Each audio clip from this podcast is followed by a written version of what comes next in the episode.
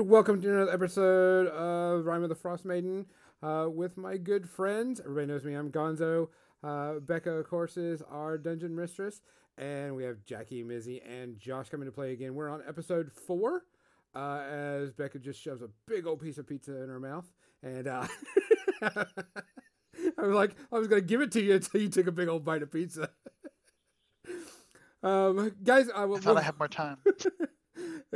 so we're gonna, this is episode number four. We are going to take a break after this uh, for the holidays. Uh, then we'll be back in another, in another week after that. But uh, you will probably get this in like three weeks, so you won't know uh, really that there's going to be a big break. but uh, we're recording this uh, right before the holidays.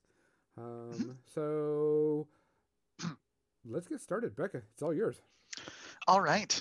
Um, so last session uh, was very dramatic.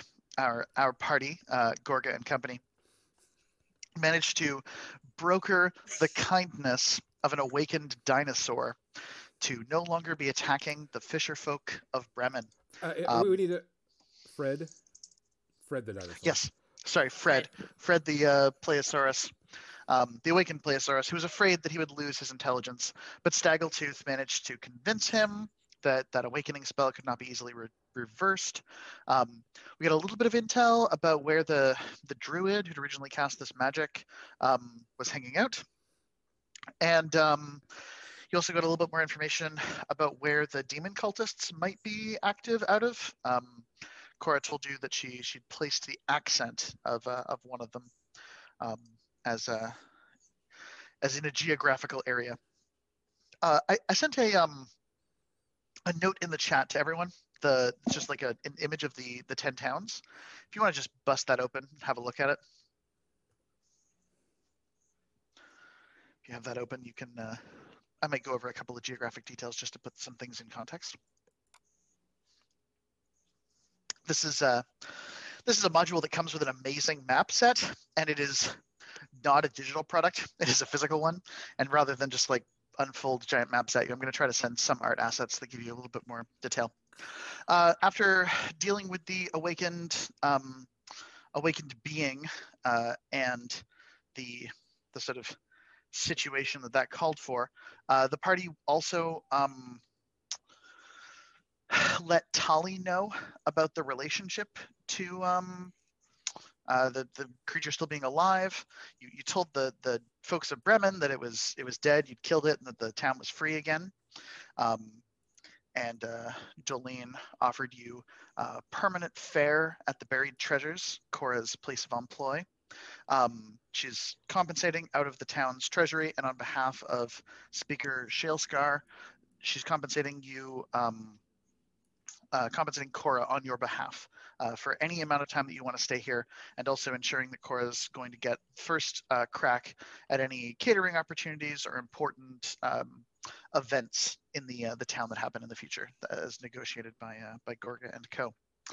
Um, Tali uh, now is aware that there's a, a, sort of point, a little peninsula area, um, just a little bit further up the coast of Maer Dualdon. Um, and, and, and in that location, uh, they're going to have some conversations with Fred to learn a little bit more about his species and what he is and, and the, the state of his awakened magic. And Talia was very, very grateful for that. Gave you folks some nice rewards. Uh, and you were also notably able to defeat um, Sephek Kaltro, who um, was the serial killer and uh, devotee of the Frost Maiden, who's been enforcing uh, a little too gleefully, perhaps, her her cruelty in this part of the world. So I would say some we, of them- did more than beat him. He got cleaved in twain. He was. He was cleft in twain. Absolutely. Uh, he turned into a, a shell of his his once self, and his his eyes were not what they once were. Um, so, having completed Lynn's quest, um, the party could certainly now return to Targos to to collect on that uh, that bounty. Um, although evidence uh, is sorely lacking, given that you pushed um, Sephek Kaltro's body into the water where he sank down underneath the ice.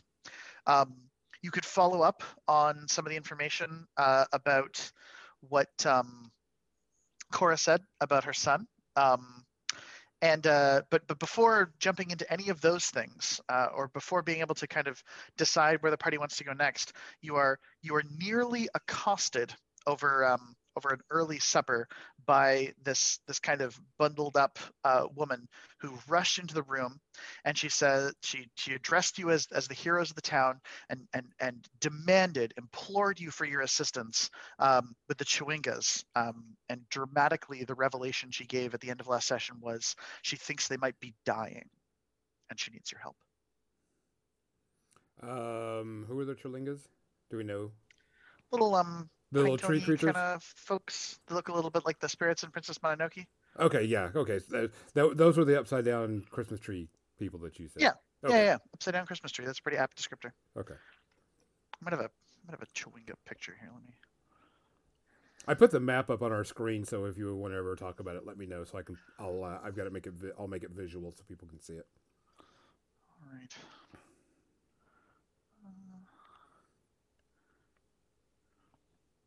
Here we go. I'm gonna uh, I'm gonna bust out a screen share for a second here, folks. Oh, cool. Um, Cool, cool, cool, cool, cool, cool. so I'm just gonna share this. This is the chwingas, the little images that they have. Um, you've seen some that have worn like like like pine cones as like like the, the way I say that they're Christmas tree like is they're wearing like a full on pine cone as like cold weather gear basically, where they've got like the back of the pine cone kind of as a hat and the bottom of the pine cone is like a, a long kind of skirted outfit keeps the snow driven off. Um, but this is the these are chwingas in their sort of natural form as it were. So you get a little bit of a sense of their vibe. Sweet. Uh, okay. Um, so she she rushes forward. She gives you this revelation. Um, what what do we do? And she like comes through and tells uh, the Chewing the, the Chwingas need our help. Yeah, yeah. She's and we're still still celebrating our victory against dinosaur and serial killer. Mm-hmm. Yeah, absolutely. As I've got my feet propped up onto the hearth and kind of just you know chilled back with some coffee and you know warmth, I look over at Gorga. I go, "It's your company, not mine."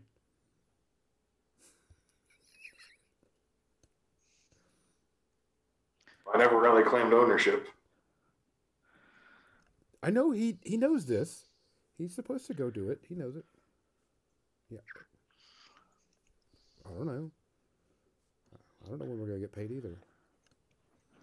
Don't know much about the Twanga.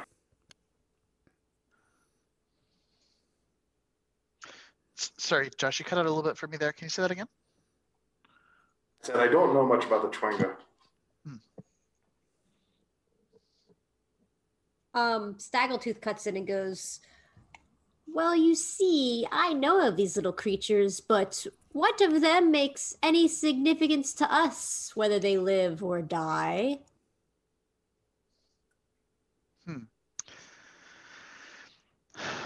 I worried that you weren't the the heroes that I was looking for, but well, the I I don't know much of the Chwinga either. She turns and kind of looks to Gorga, saying that, and then looks back to Staggletooth and says, um, "But but I know that they've inhabited the Ten Towns for much longer than any of us, and they have some power to alter their natural surroundings, and I I worry that." that whatever force has caused this endless winter is also causing their eventual demise. I don't know if they would have any kind of power to eventually restore the sunlight to us, or if they're an essential part of, of the ecology of the world we live in, but I worry that without them we are more doomed even than we are now. And that, that something in the in the, the magic here, the, the eternal night that the frost maiden keeps over the, the towns is is causing them to slowly disappear. I have not been able to see any in this town. Um, Staggletooth turns back towards uh, Gorga um, because he's the presumed leader, and he says, um, I don't know about you, but anything that can bring back any speck of sunlight would be greatly welcomed. As much as I fear the Ice Maiden and her wrath, I do miss basking in the sun. Well, they say that they haven't seen one in town lately, but was there not one just outside of town a fortnight ago? Oh, was that with that thing that was on the the hill that kind of like waved at you and The thing that was on top of the tree, yes. yeah. The the woman who approached you uh, she says you you saw one you saw one well then you absolutely are the heroes who i desperately need to help me with this project please please i implore you Well, it kind of waved a pitchfork at us and then ran away. a pitchfork interesting It was I a did not- tiny one. is it possible it was a fork A fork fork. Hmm. Perhaps. well what i'm asking is only this that you track one down and and you you bring it back to me. I'll i'll be taking up lodging in the the buried treasures here if if you have a room. Cora nods quite enthusiastically. She says yes yes yes we can uh, we can absolutely accommodate your stay however long it would be. Um and uh and, and the woman says uh, i i apologize. Let let me let me first introduce myself. My name is danica graysteel and and i'm i'm something of a naturalist in these parts. I've done some study of the area and i, I know a little bit of it um, but i don't know enough to to fix the situation but having lived here when the sun was here before and, and now living amongst the eternal night i can tell you this this is not natural and and someone has to do something. If you can bring one of the Chwangas back to me um, and and give me an opportunity to to to study it more closely and maybe converse or communicate with it uh, I, ideally if it's in a good spirit that would be ideal but um, i would i would i would be careful angering them they they have more power than they may seem if you can do that if you can bring one to me i, I would be happy to compensate you for your time with with all the resources i can muster So you want us to kidnap uh Twinga and bring it back? Oh, kidnap? No, please. Um, only only that you um convince one to come back with you. I, I- I would certainly not want to imprison it. I I, I just want to. Uh, I d- do not believe any of us have the ability to communicate with the spirit. And I'm not going to wander into nature to accost a nature spirit. Well, they do sometimes come to towns, and they have a bit of a playful spirit. Maybe with some some fun and games, you might be able to convince one to join you for a period of time. They love foxes. Maybe Ooh, She- ooh. We could dress up Snaggletooth as a fox and have him jump around out in the snow. I And find this idea around. amusing. that um Staggle, that, that that could work. you have disguises, don't you? I would be too large and too attractive of a fox. And I'm gonna definitely need a picture drawn of Snaggletooth in a fox outfit, bouncing around in the snow from you, Jackie. It's key to know the player's kinks before you get into these situations. I'm trying so hard not to become a furry, and you guys. Is it Just is it like your fate, it's next fine. level furry if you're a furry and you're furrying? if the furry has a persona. It's, it's, it's a meta furry. Do you, do you have like a skin sona as Snaggletooth? That, that sounds so much creepier when I say it out loud. Um, back to Danica. Sorry, that was just I, I immediately pictured you drawing a picture, and Snaggletooth is like looking at it in disgust, like you motherfuckers, you made me do it. Danica says, um, "I can I can help a little in this endeavor.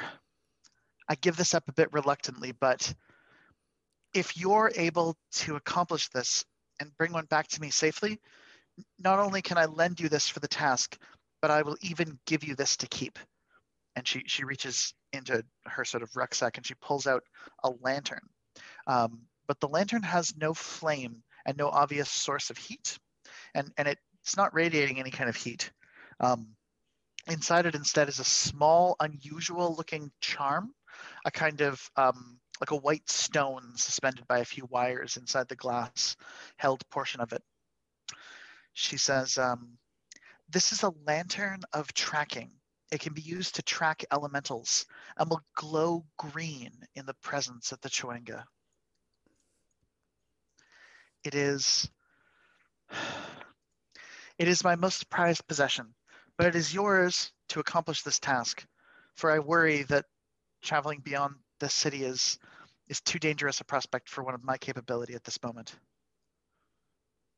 It it will burn with oil as well if needed, but um, its primary purpose is is the location of these nature spirits and really any sort of elemental. One last question, maiden. Oh, maiden. Oh, It's been a few years since I've heard that. Thank you. What uh can we catch them in a jar? Do they need air? I would not recommend that.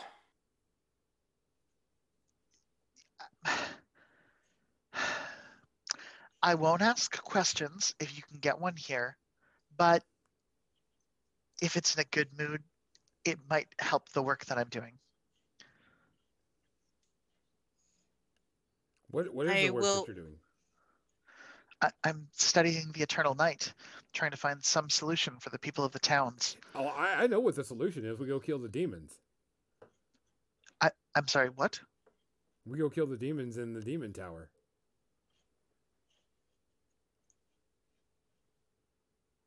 The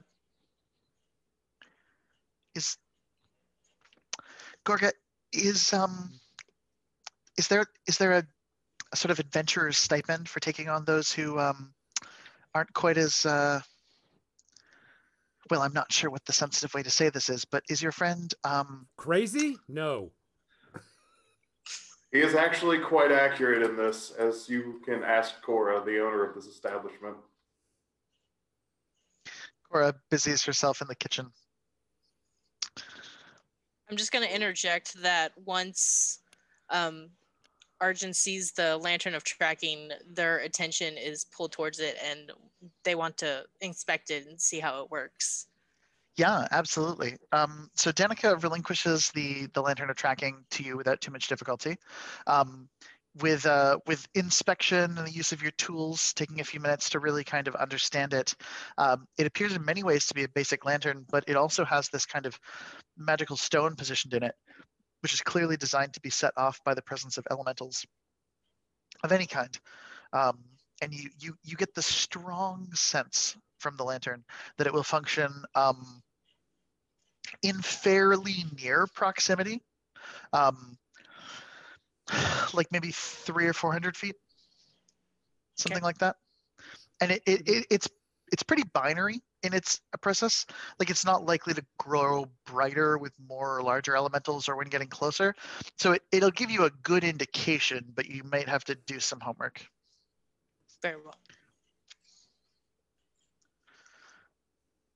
Danica says, I, I, I implore you, heroes, please, do for all of the towns what you did in your kindness for Bremen. How much did we get paid? I, I Let's can look at offer, I look at Gorga. How much did we get paid? We would have a hundred gold pieces waiting for us if you would have not relinquished our entire proof into the sea.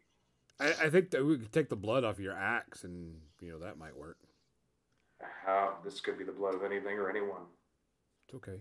We can make them believe.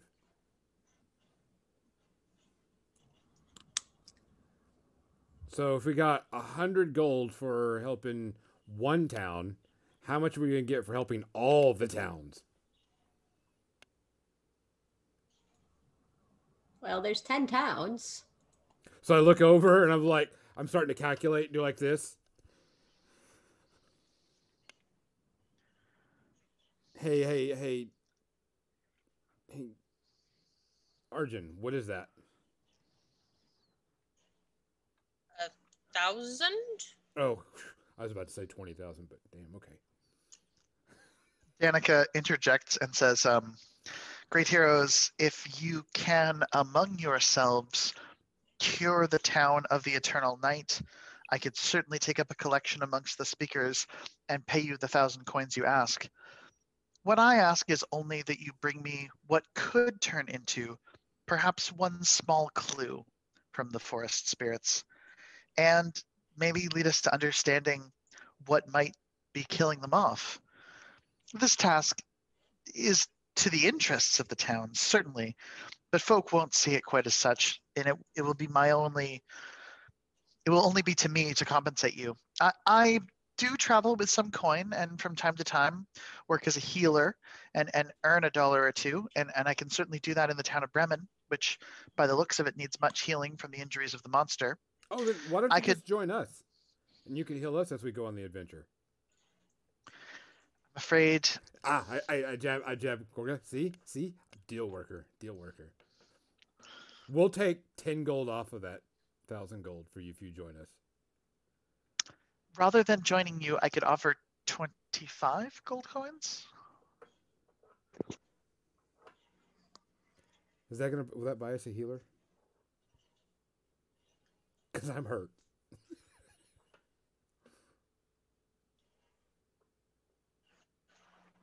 Gorga, will that buy us a healer? I don't think that will buy us a, a person. No.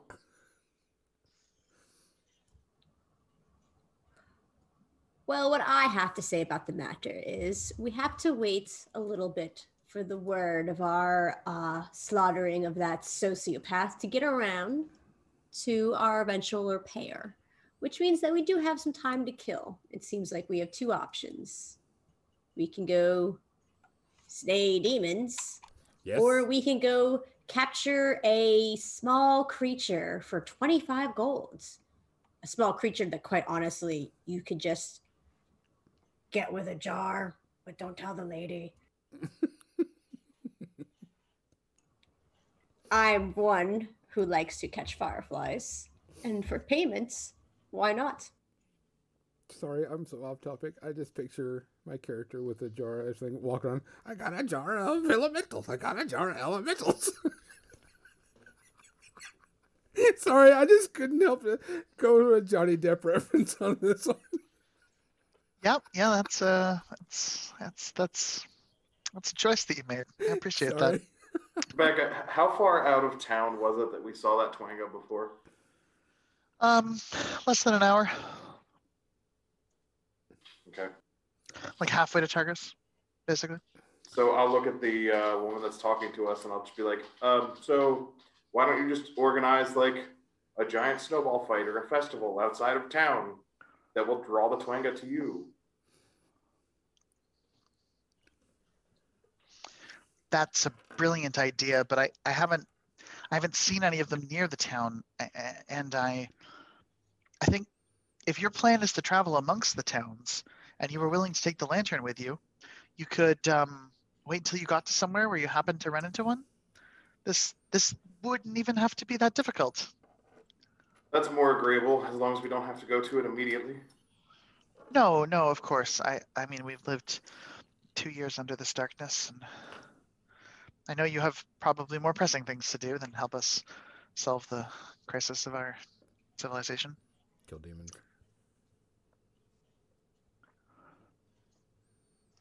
I know. we'll- help her. I know we will. I mean, Gorga, he's he's he's got this heart of mush. We're we're gonna go. All right, we'll do it. Jeez. Oh, thank you, thank you, kind adventurers. She hands the lantern to Arjun, whose interest has been uh, noted, and says, um, "Please take good care of it. It's a it's a magical treasure that's been passed down in my family for two generations." Of course. Such a fine piece should be taken care of. I'm surprised it's not glowing green. You look something of an elemental yourself, but I'm very grateful for your assistance, nevertheless, whatever you are. And and thank you to to all of you for the efforts that you're putting in here and for the the kindness and the goodness that your spirits have brought to the town she sits down and pours herself a cup of coffee cora wanders over with a a beautiful meal, not dissimilar to the one that you were brought first. Uh, she she plates a number of things for everybody, and she she serves Danica a meal as well. Wait, since you're a healer, will you look at this? And I raise up like my robes where I got gashed open by. Can can you look at this? Is this infected? As I poke and prod at it. She sort of wafts it a little bit, and she's like, um, "Yes, uh, I I can look at that, and and it does smell a, a bit infected." She uh, she reaches into the other side of her little sort of belted pouch area. She pulls out some herbs and a sewing kit, and she um, begins to go to town.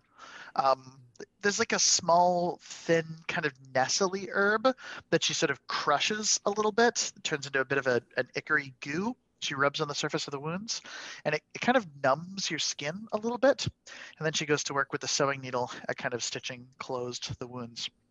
Um, you recover nine hit points. Ooh, I'm into max. It takes her eh, a few moments, not too long. She's a pretty adept healer. Anyone else Oh. have wounds that require attention?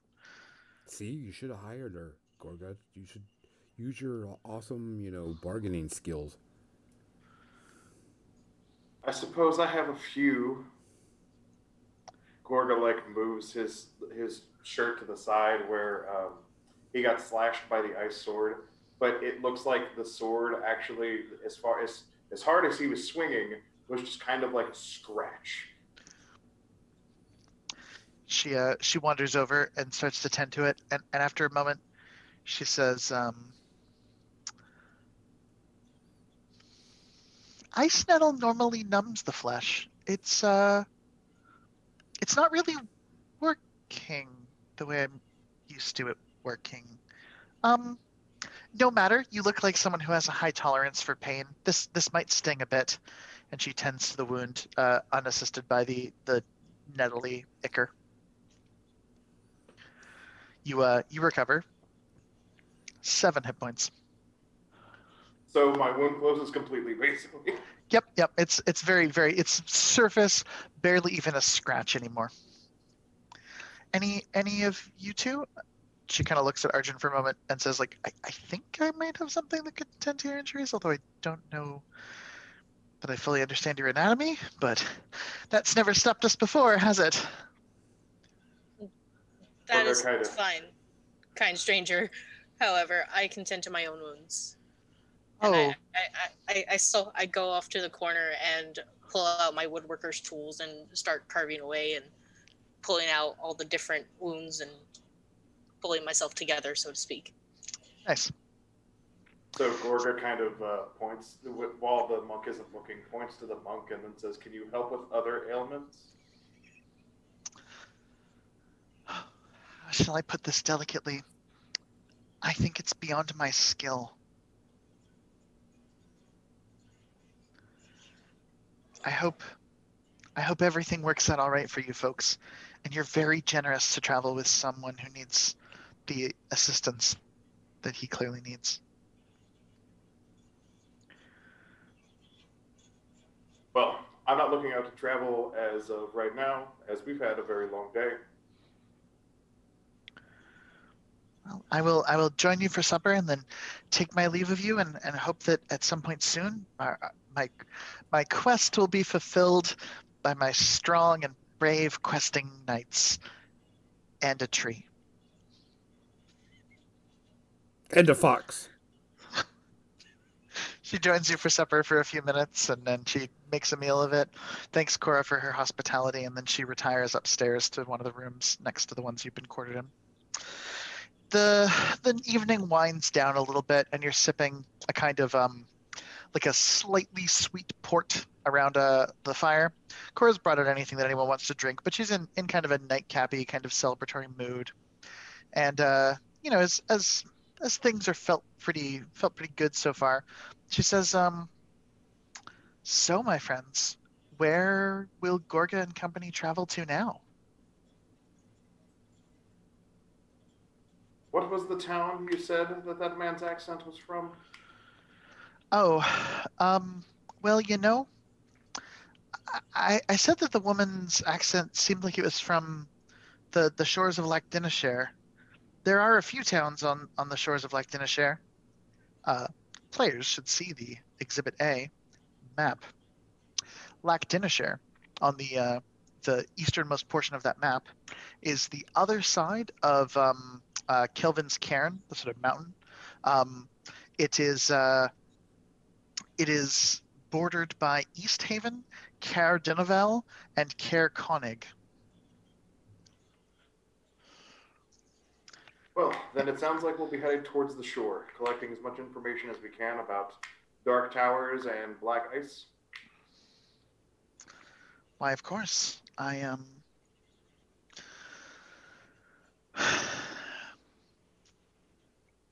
I hope you're able to uh, to find what you're looking for, and and if you do,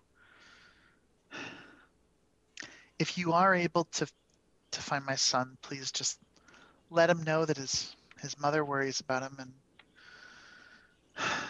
the nights are lonelier without him, and I miss. I just miss knowing my family's okay, you know? The least we will come back with is information. Thank you. You you've been kinder to me than anyone before and and I will ensure that the people of Bremen do not soon forget Gorga and his company.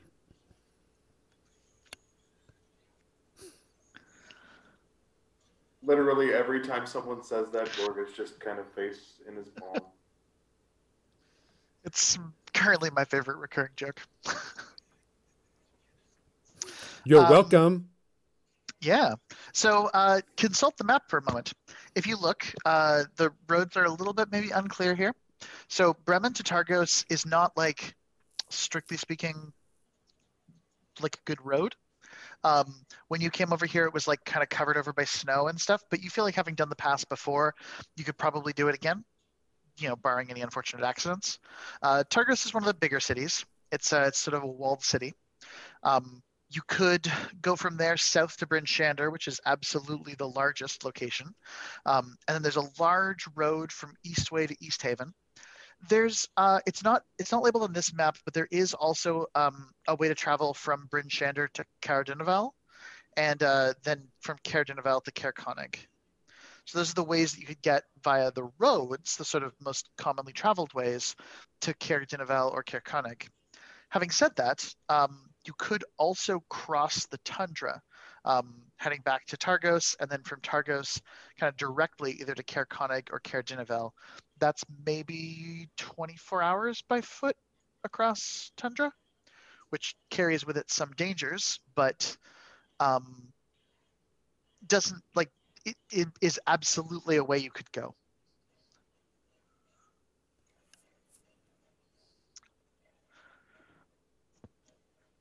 Seeing as we need information, I would rather skip the giant ice worms. Uh, they they prefer to be called remorhaz. But yeah, no, they're definitely there. Sorry, that was a spoiler for anyone who's watching at home. But uh, the north is full of um, uh, dark and terror. Is the I think the clinical term for it.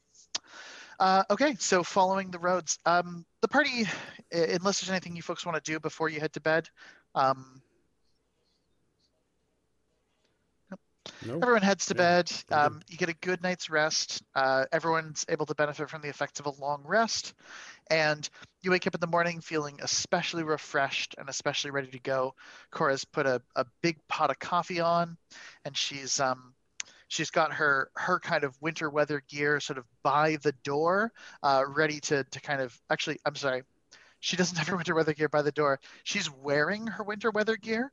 Um, like bundled up inside quite quite um, fiercely and you notice that um, the raging fire in the hearth is not burning today And uh, in fact, the fires in your rooms, um, which Cora has been pretty good about restocking the wood for and sort of stoking throughout the night, um, at around midnight last night, those fires went out and you, there was not wood replaced in them that they were allowed to cool. Um, and e- even the, the embers, which are usually kept at least warm, were allowed to completely cool down. And when you get up this morning, um, the coffee is also cold.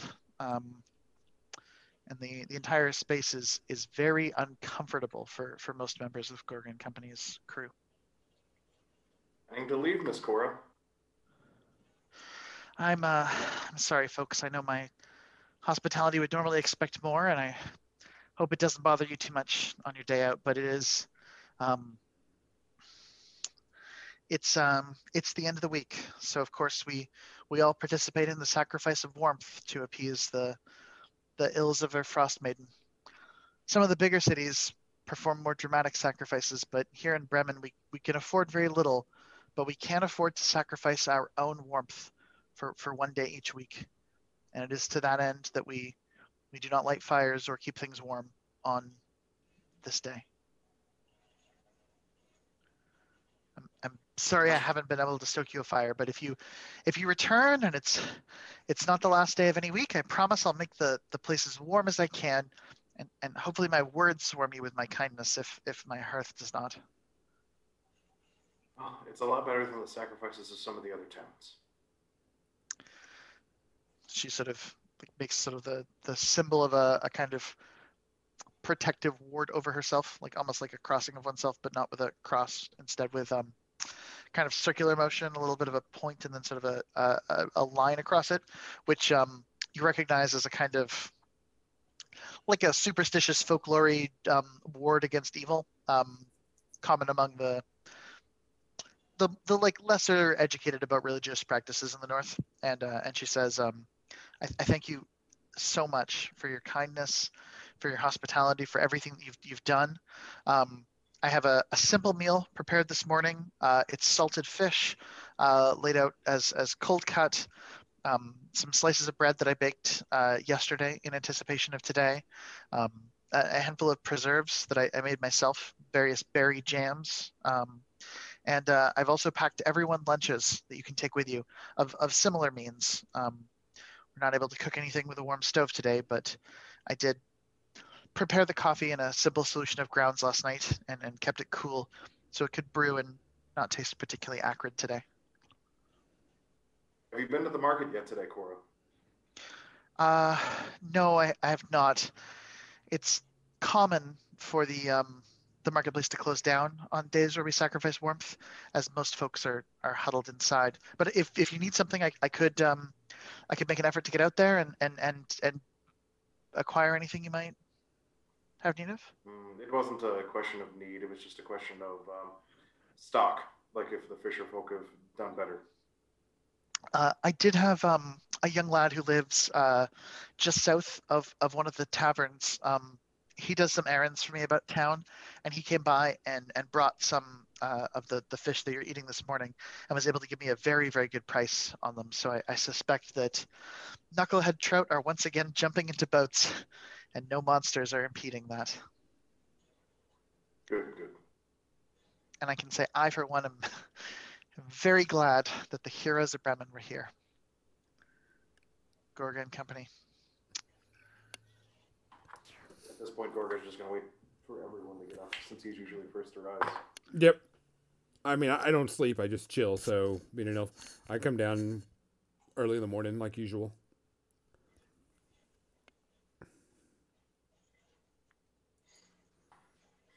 Arjun is at their usual corner by the fireplace that is not lit.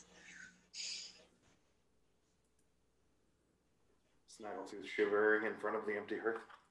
Yes, with cold coffee, which is really nothing worse. Well, I suppose if we're gonna venture off into the cold, today's the day to do it anyway.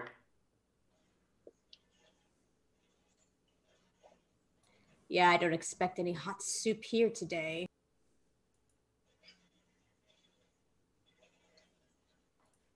Well, anyone have anything they need to do before we make our way out of town? Nope. We're hitting the road early then.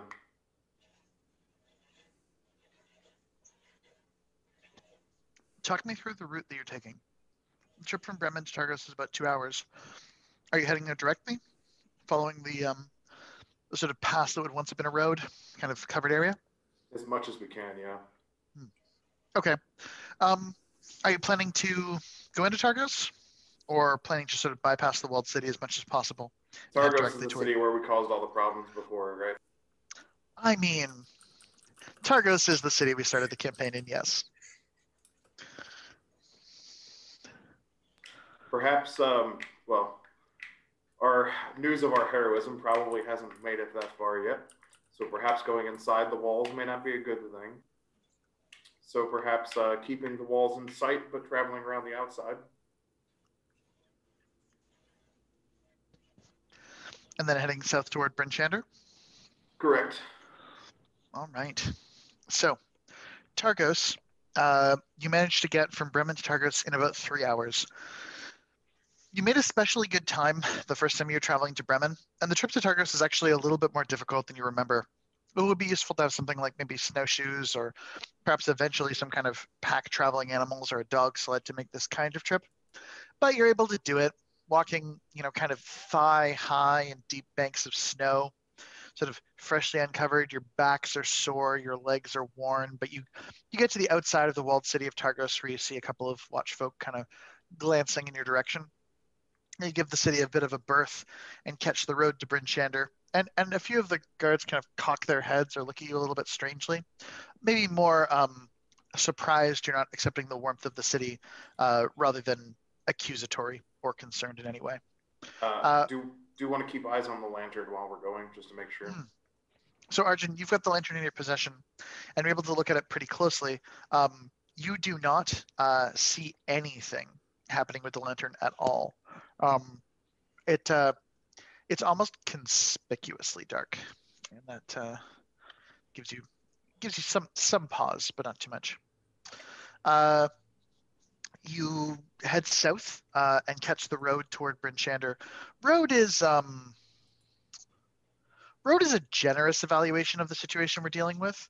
Um, it's uh, it's it's it's not like a plowed street, but what it is is it's an area where many many caravans have traveled for a long period of time, and instead of being just kind of permafrost or tundra, it's been fairly well cleared out, um, packed down, and set up to a kind of a base that things can move on. Um, I would compare it more to an ice road than strictly speaking a road. So it's it's kind of carved into the ground a little bit with a sort of a, a ridge on the side of it about two to two and a half feet high of just kind of thick snow that's been sort of carved into. And um, the uh, the the path is is easier. It's uh it's simpler to make your uh, your transit uh, to Bryn Shander. While the distance is slightly longer than the travel to Bremen, the actual time it takes you to get to the outskirts of Bryn Shander is, is a little less than two hours. Um, Bryn Shander is uh, a walled town as well, and it's perched atop a kind of cold, lonely, wind-ravaged hill space, um, almost kind of overlooking the other towns, perhaps saying something about its kind of protectiveness. Um, you don't really see the city proper until you get fairly um, close to it because of its its sort of raised elevation. But it is a bright light uh, among the darkness. Many many um, kind of houses burning fires. Uh, you know places that that clearly are using torch, lantern, or oil light to to keep things bright and to keep things um, comfortable. Uh, getting a little bit closer, the walls are about 30 feet high, and uh, there, there's sort of two concentric rings of upright poles uh, made out of um, the kind of wood probably um, brought in from uh, the the kind of um, forested area between here and East Haven. Um, nice, like strong northern pine. And uh, when you get a little bit closer, uh, there are um, kind of planked walkways between those two areas where guards are patrolling um, at intervals. Uh, the gate you come up to is is 15 feet high rather than 30 feet high, so like a sort of lowered, almost buttressed space in front of you. And uh, you're greeted by a couple of um, friendly but formal seeming folk. Uh, one of them extends a sort of turns his um holding like a like a, a glaive like weapon, like a sort of tall halberdy thing. And he sort of like lowers it a little bit in your direction, but not really in a threatening way. And he says, uh, hello. Welcome to Bryn Shander. Thank you for passage. Uh, do you folks have business in the city today?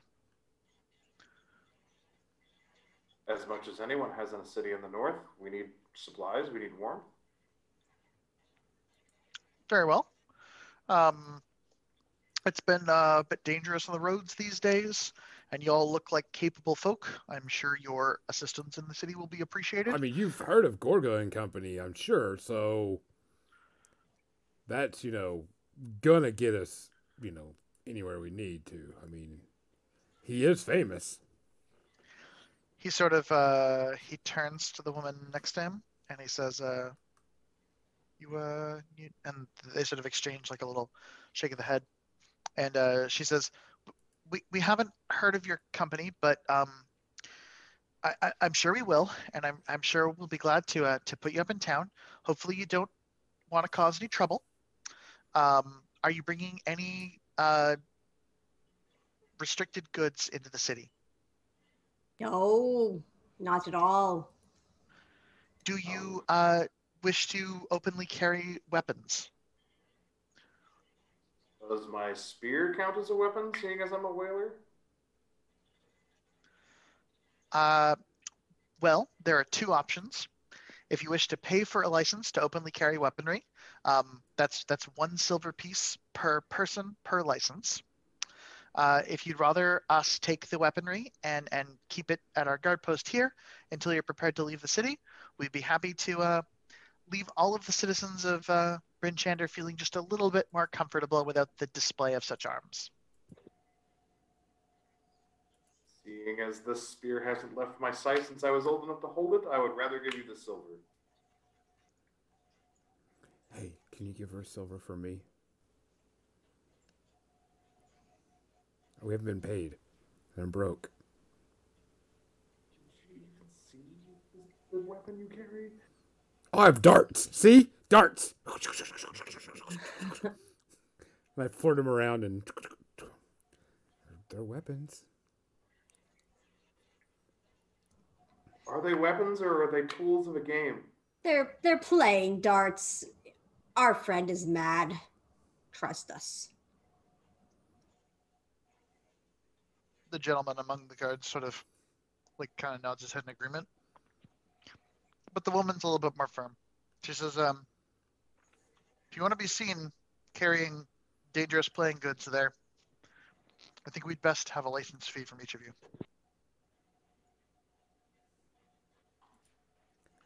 Hey, Arjun, can you pay her silver for me?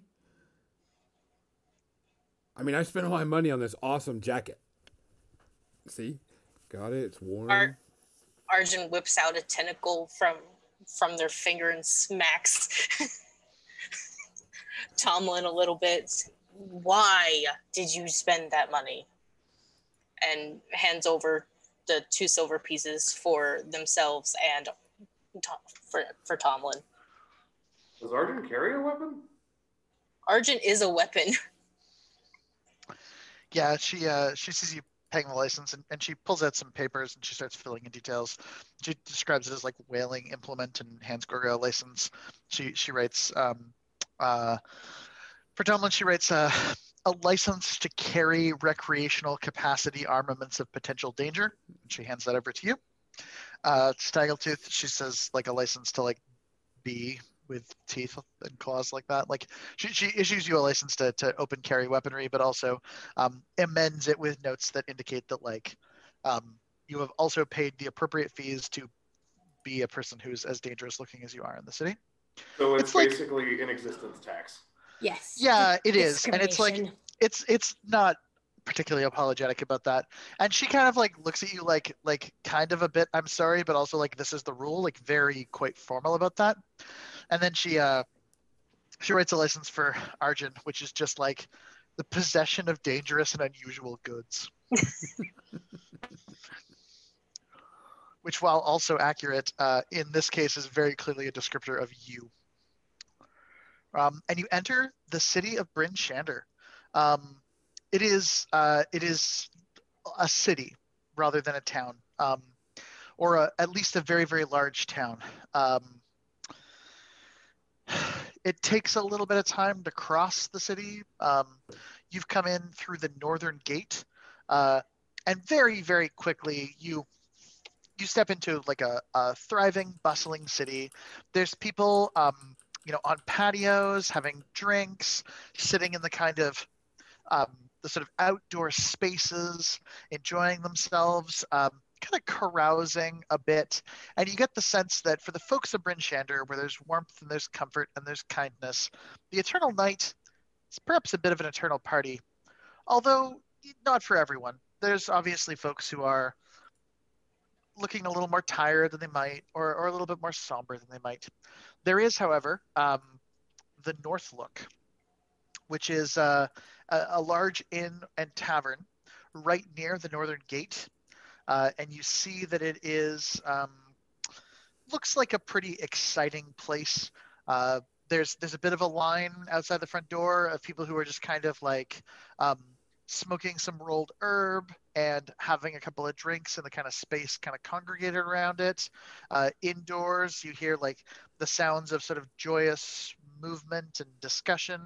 The space, um, the North Look itself, looks truly inviting in a way that um, you're reminded of the cold that you left Bremen with and the long day of travel you've had.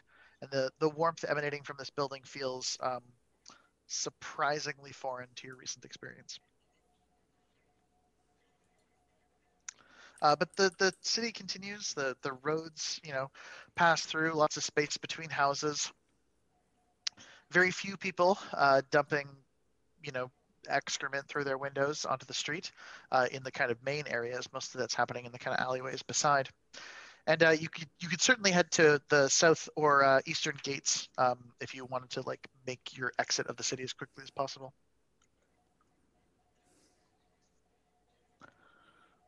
Well, we've had a long day's journey so far. Um, we need information. I figure best place to go where the people are. As he motions to the rest of the group for input. All right. No What do we say?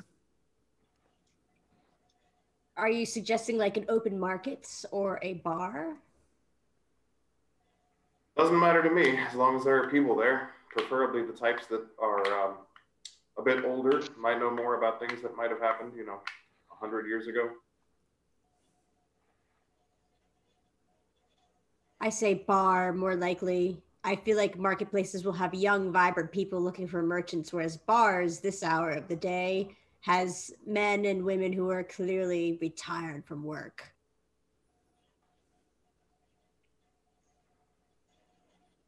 Fair point. Agreed, my furry friend. Furry and furry. Callback. Very nice. All right. So what do we do? Look for a big, busy tavern. All right. Well, there's the North Look that you're literally standing next to. Um, We'll that that that could work. Okay. Um, so it's uh it's rowdy, uh, and uh, and and adventurous on the interior of the uh, the North Look. There's um there's some folks playing darts, uh, and they're playing darts, but the place is so packed and so busy.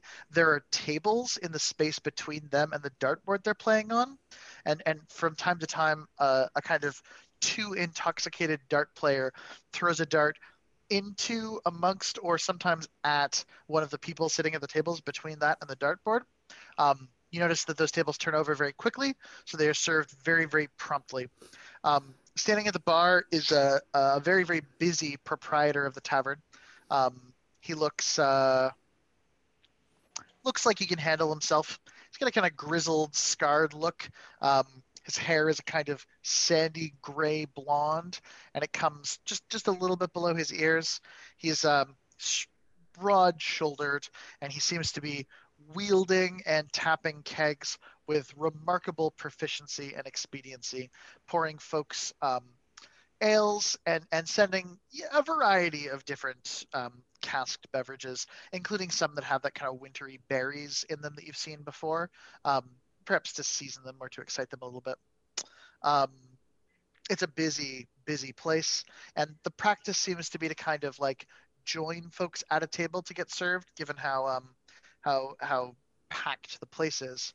Um, notably, uh, above the hearth in the sort of common room space, there is a enormous stuffed knucklehead trout, um, maybe like legitimately this big, um, with a with a placard underneath in in gold embossed lettering that says "Old Bitey."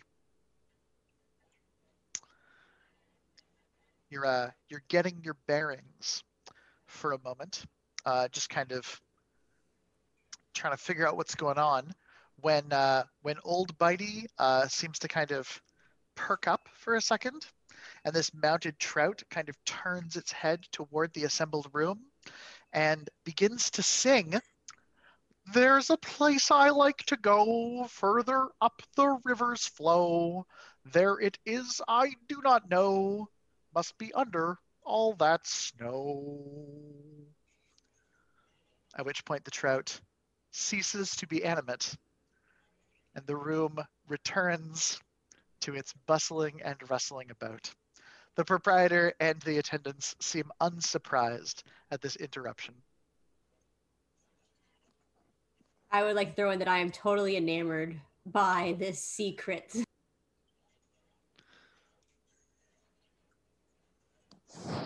That fish must be a wizard.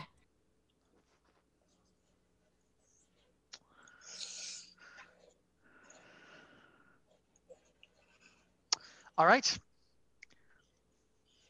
What uh, what next, folks? It's uh, it's a busy tavern, lots of folk, lots of people there, and you know there's uh, yeah. What are we doing? I look What- around. Oh, sorry. Sorry. No, go Um, ahead.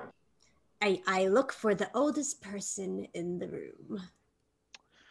Um, it's a good mix of shield dwarves, some elves, uh, a couple of tieflings. Um, you know, it, it's a fairly cosmopolitan uh, happening. Um, although everyone looks like they could probably handle themselves in a bar fight, and they've they've perhaps come to the right place for it. But there are um, three stocky dwarves um, bundled in sort of cold weather garb. They're sitting around a table, and their their movements a bit more slowed, and their conversations a bit intense with each other. Uh, there's a, a young looking elf on the other end of the room, but that doesn't that doesn't necessarily say anything given the longevity of elves. And uh, the the barkeep himself seems to be older, like you know perhaps somebody who's led a hard life but is retired to the relative comfort and relative ease of innkeeping. It's kind of notable, potentially older folk. What was the name that they kept referring to the tower as? I, I genuinely have no idea what you're talking about. The, the the giant ice tower that appeared hundred years ago. I can't remember what the name of it was. Oh, I see. Um, the the the crystal tower, the um, uh, the the crystal shard, which was used to erect a great black tower. Okay, so it didn't have a technical name then. Yeah, the uh, the artifact was called the Crenshinibon. That information was provided to you by the, uh, the kindness of strangers, uh, the the educated uh, inquiries of the people you've been dealing with. Okay. Um, I guess I will uh, go to the barkeep. Mhm. Um, I'll apologize. I'll say uh, sorry to bother you in such a busy time. Just wondering if you could point me in the direction of some information. Says, uh, "You folks look like you could use a round. Is that is that where our heads are at? I could use a round, but I could also use some information. Everything, uh, you know, it's it's it's, it's a busy night, and uh, taking my attention away from my customers, uh, you know, it, it's it's got to be it's got to be worth me sparing a moment, if you know what I mean." Uh, tell me where I can talk to somebody about the Crenshinibon, and I'll give you a gold for it. Black demon magic, eh? Well, I uh, I I tread lightly, uh, but there uh, there was a gentleman here the other day who was uh, looking to recruit folks to join him, uh, and he was heading he was heading sort of pauses significantly.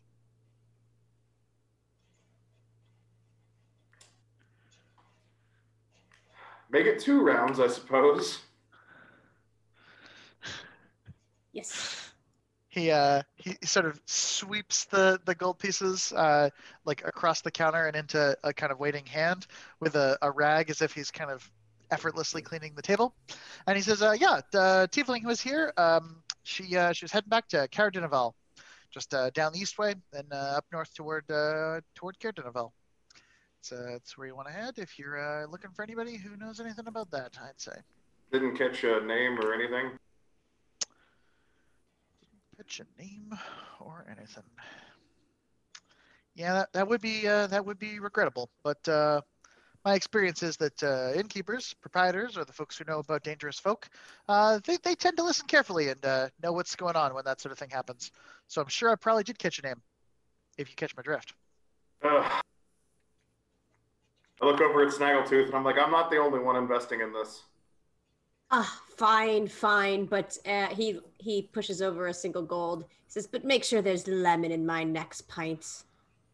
He uh, he smiles excitedly and ah, you saw the specials then, eh? And he uh, he reaches over to a keg and he like he ignores the conversation completely. He taps the keg, like squirts like the zest of a lemon into the top of it, then rubs the rim with it, sprinkles like a little tiny tiny bit of like a kind of like a treacle like salt onto the outside of it, and he hands you um, what's been called the uh, the lemon drop ale. I, I, I lean in as soon as he passes it over to Snaggletooth. Like, I sniff it and go, "You have weird taste," and like, kind of just kind of like, It's "Alright." weird, but it does smell delicious. Yeah, And, uh, I'm sure he Snaggletooth, knows you, uh, yeah. That's just gross. you uh, you have a sip and it's uh it's amazing it's just that little bit of sourness really brings out the flavors adds to the kind of richness of the palate. And it's almost as if the the ale itself was kind of brewed with this this kind of fresh lemon experience as part of the way that was kind of put put together. Um, you're uh, you're enjoying your your drink completely forgetting for a moment even perhaps the purpose of this conversation. Um, the bartender turns to Gorga and, and he gives you a reluctant smile and he says, uh, you know I gotta pull your leg a little bit, right? It's not often we have the the heroes Gorga and company show up at an inn. Her name was Avarice. And I go, "Yeah, Gorga and Company, we're famous," and back out again. So you knew who we were when we came in the door. I got friends. Bremen's not that far from here. Word gets around. The towns are pretty tight. Is it name enough to earn us a stay here for the night since we paid you so much already?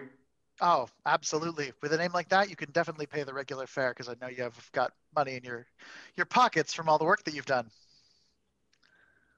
Haven't gotten paid for any of it yet, other than our name. Hmm. So mighty heroes, mighty capable, not mighty smart. Interesting. It'll be a it'll be a gold for the the group of you to get a room in the night, and I'm afraid it's our last room, so I'd book it soon. Fine.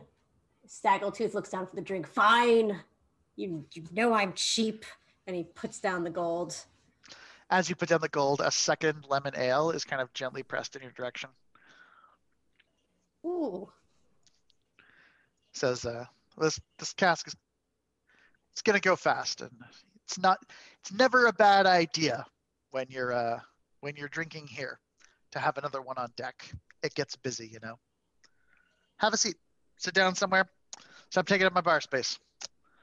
Enjoy your night. And he uh, he tosses you a, a sort of large iron key with a little kind of tag attached to it that has the um the the number two on it. Well, a place like this, I don't recommend uh, hanging your head out too far. I turn in for the night rather soon. Yeah, Snaggletooth um, nods towards Gorga, uh, kind of sloppily with his drink, goes, Did did we just get swindled? I'm two gold lighter and two drinks drunker. And I don't even know if we got the information we really needed. We walked in with nothing, and we're walking out with a place to stay, drinks in our belly, and information we didn't have before. Oh, I guess I am a smooth talker.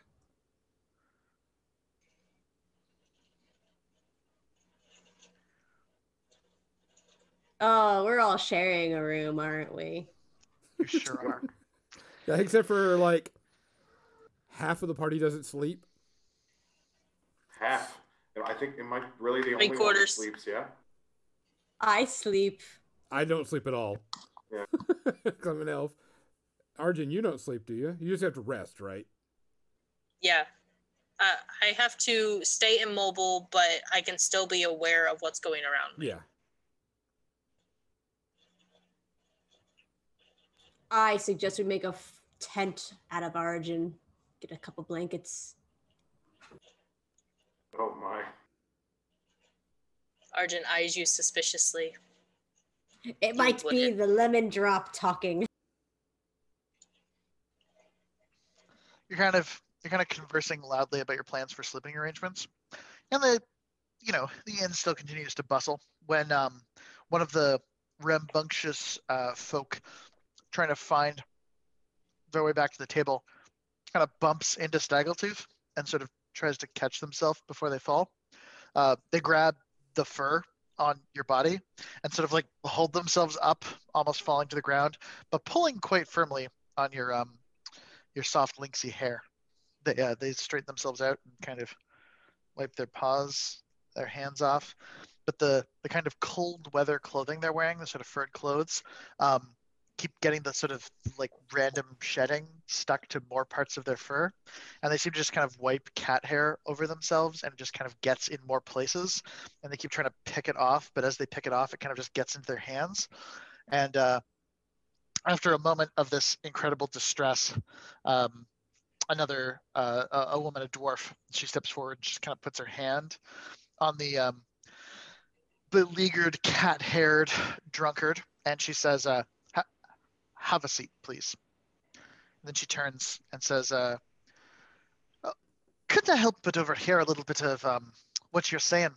Uh, the innkeeper, and and I've heard." Uh, you know, I, I've heard tell that Scramsax is a is a capable adventurer in his own right. He was talking up your story, saying Gorga and company, great adventurers, staying at the north side. You know, just just talking so much about a, another one of the. She's interrupted um, by old Bitey coming to life and singing the same song again. There's a place I like to go. She she waits for it to finish as the entire room continues to wait for it. It seems to be every hour on the hour.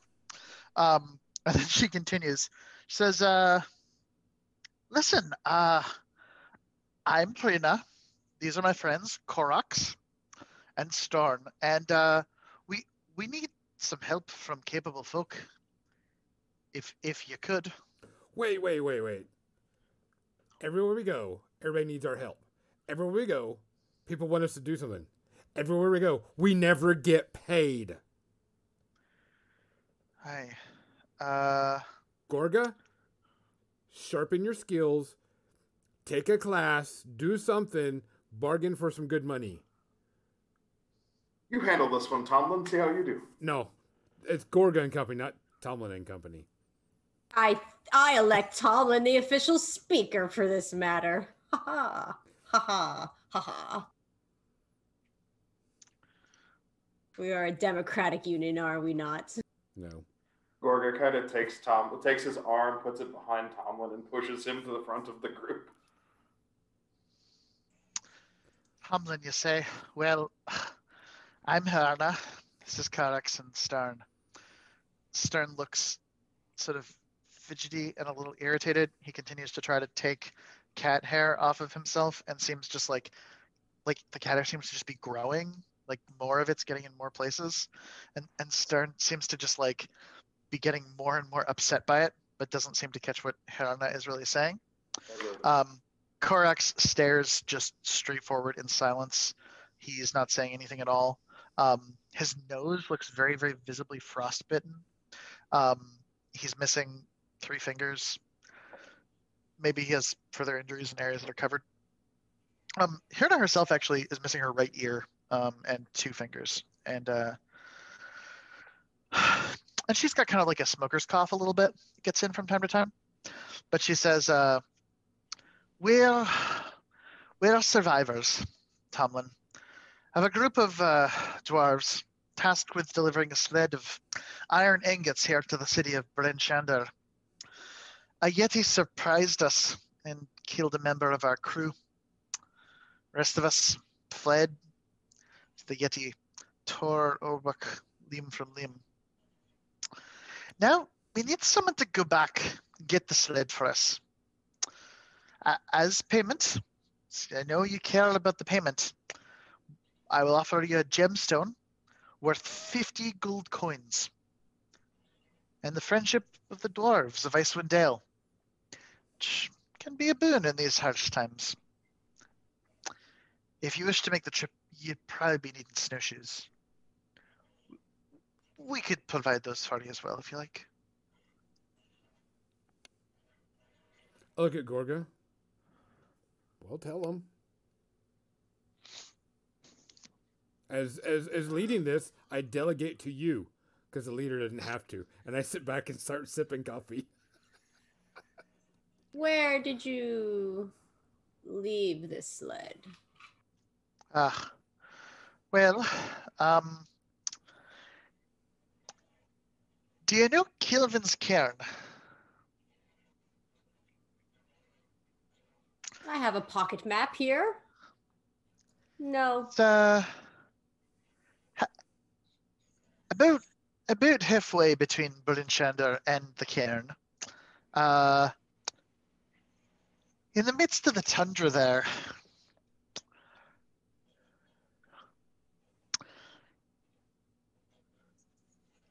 I can I can show you on your map if you like. Uh, uh, Snaggletooth sloppily like turns his map around and points it over to the to the uh, characters.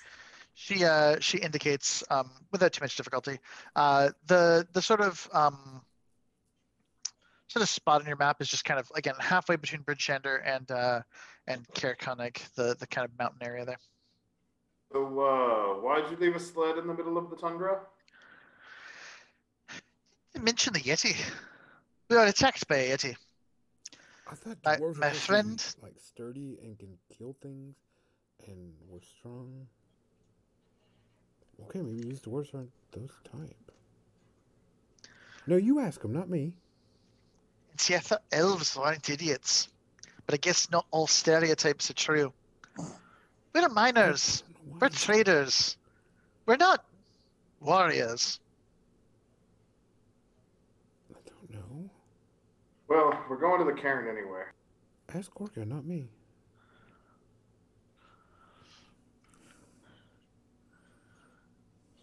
Yes. What What do you think the odds of this uh Yeti to be guarding your goods? Are they attracted to your cargo? To iron? Nah, I doubt it. Suspect the Yeti was attracted to what looked like easy prey. I'm sure y'all don't look like easy prey to a Yeti. They'll certainly have no issue. Plus, one Yeti to a group of heroes who uh, defeated a sea monster. I'd say this'll be easy. Easy money for each of you. Did I did I say a 50 gold coin gemstone? I meant uh, a, a 50 gold coin gemstone for each of y'all. Oh. Just a single Yeti. I uh, we we ran, but we were attacked by but a single yeti, indeed. Although it's been uh, been a, a bit of time, and I don't even know if the yeti is still there. Perhaps Gorga and company only have to brave a few hours snowshoe through the tundra, and then a simple trip back with our sled full of iron ingot. Simple. Sled full of iron. Aye, simple iron sled. Argent interjects, Do you think it wise to be chasing a Bigfoot in the middle of the tundra? I know. That's why I hired the best adventurers in town. Or the Don't think drunkest. it's very wise. Saggleteeth leans into Gorga and says, If we come across this Yeti, we kill it, we put it on the sled, and we have the finest pelt that could cover all of us in great white furs. Ha ha ha! That Yeti pelt could probably go for more than the gemstones as a tip. Personally, I'm much more comfortable on the ice floes than I am on the tundras. I know what's on the ice floes. I too have a history with the ice floes.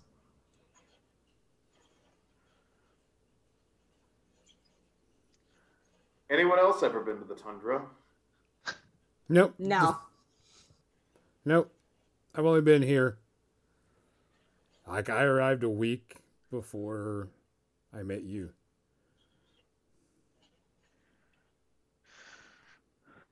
Yetis are fearsome creatures, but they're not the worst thing out there. They're big and clumsy and dumb. I could probably have three shots in the back of its head before it even knew that we were upon it. Indeed, you could. Who's to say the Yeti would care? Oh. What other dangers await us? Boy, the cold is the biggest. And I look directly at Tomlin, who has a nice coat, but no furs packed in it. It's uh, it's sufficient to be cold weather gear. Hmm. Without fur, you don't even have any northern fashion. Some of us are the BYO fur. It's the... Although there's a, a really beautiful fox suit available if you uh, Oh, if we can find a fox suit.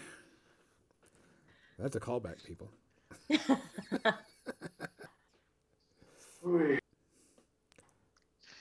If we're going to Yeah. take on something this dangerous, I'm going to want some payment up front. Yes, because we had to pay to have our weapons with us. So Ah, well, yeah, what, what um, that again?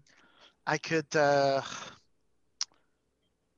I could offer to outfit you with snowshoes for the trip, if you like. Snowshoes that cost three silver? I spring for the nice ones. They'll have tassels. I don't need snowshoes. I have snow feet.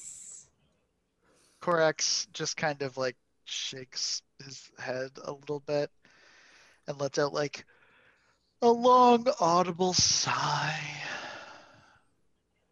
And Herna Oh. says, uh, Kaichi, I liked you better when you were silent. Listen, these are the towns, this is the north. Swindlers are a dime a dozen. I'm used to folk coming in saying, Oh, I'll do this, I'll do that. Then they head off. They make up with the ingots themselves. They do nothing for the clans, nothing to help the dwarves, nothing for those of us who need need it. The common folk, folk like us who have nearly to cover our expenses and worry about the work, you know. I offer generous compensation for yours to take or to leave. Can't offer payment in advance. Not in good conscience. The problem with that is you already know that we do good for the common people.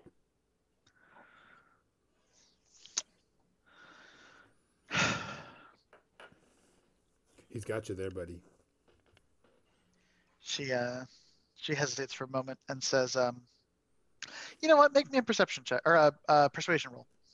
She she she's someone who could be convinced.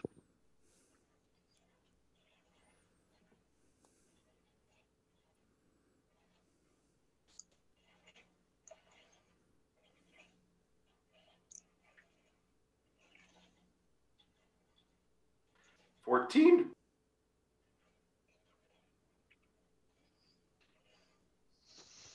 She kind of. Give me your pitch. Give me your pitch first. Uh, it's more so, well, we saved an entire town from a sea monster that we didn't have to just because we wanted to see done better for the town. If you're offering us actual payment for this on return, then it is in our best interest to go through with what we're saying we're going to go through.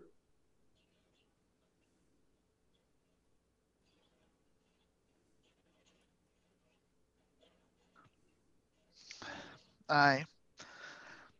I can see your motivations, but what you're telling me is that for the folk of Bremen, you do great kindness for them, expecting no repayment. And you come to the town of Bryn Shander, and you demand something of a poor minor woman and No, her no. folk, We received payment in Bremen. and I offer you payment in Bryn Shander. But surely you did the work first, nay? Uh, we were treated with uh, rather a few things, mainly a uh, steel-hulled ship that we didn't have to pay for. I, the means to get there, and I offer you the shoes to do the same. The shoes are much cheaper than a steel-hulled ship. And I suspect you returned the ship, nay? We did. And got payment afterwards. I'll return your shoes. Tell me why you need you need the payment and what you need it for, and I'll see what we can do here. You're asking us to venture into the tundra to fight Yeti, potentially more than that. And we've just made a very long journey from Bremen. As you know, we handled the sea monster not long ago. We need to restock if we're going into the tundra.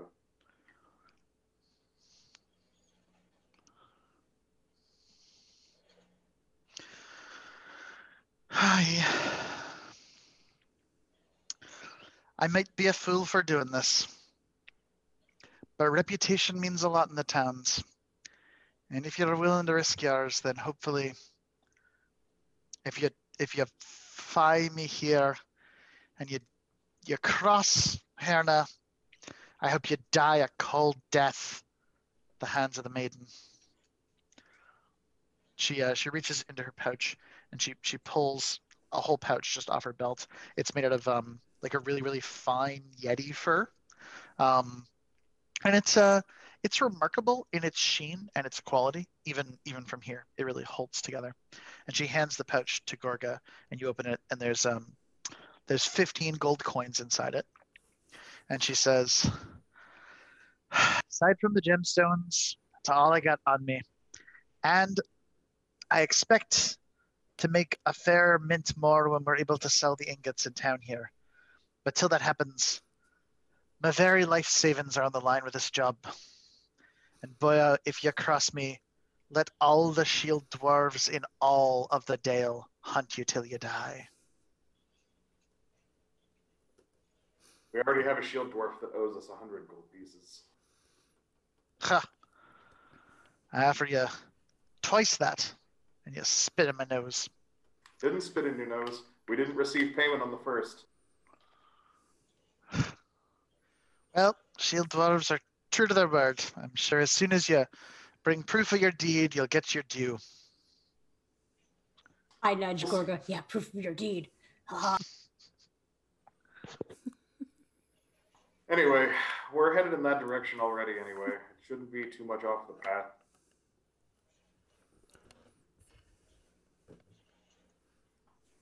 Looking at the rest of the group. Well, what else do we need? Coffee. Looks like the group wants to warm up a bit before we go back out into the snow. If you'll leave us for a moment.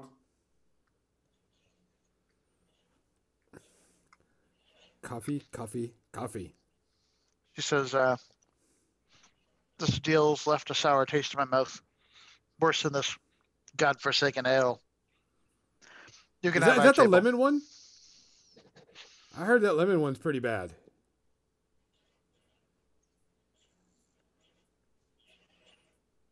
I liked the lemon one. You're weird. Mayhaps. Well, Your Tomlin, tastes are underdeveloped. I got the payment that you wanted. Are you happy now? Oh, you could have got more, I'm sure. Just punch him in the nose next time. That usually helps. For someone with such a mouth, you mouth, you don't know how to use it when we need it. Oh no, I can't persuade for shit. I just talk a lot. Yeah, I'm not lying, am I? All right. See, even he agrees. Well, um, Gorga's gonna turn in for the night.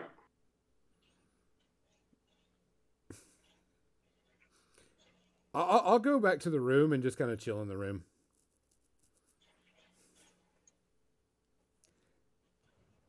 Snaggle, what'd you say? I do as well. I curl up next to the fireplace if that space is available. It's um, there's like a lot of people wandering around nearby to it, but you're uh, you're pretty big and fierce. So like, you know, they're uh,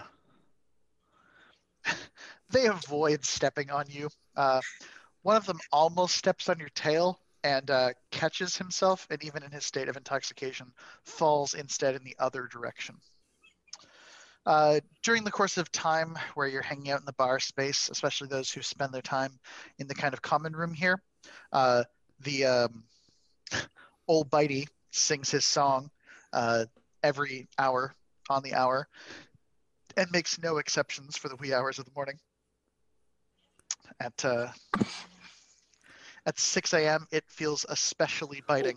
Oh, oh, uh, during the entire night, since I don't have to sleep, I'm gonna like whisper to uh, Gorga every so often in the very quietest of voice.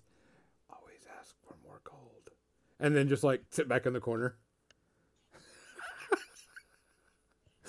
and do that just like every so often. Not enough to be like you know, wake him up, but just like should always ask for more gold, and then walk and then go sit down.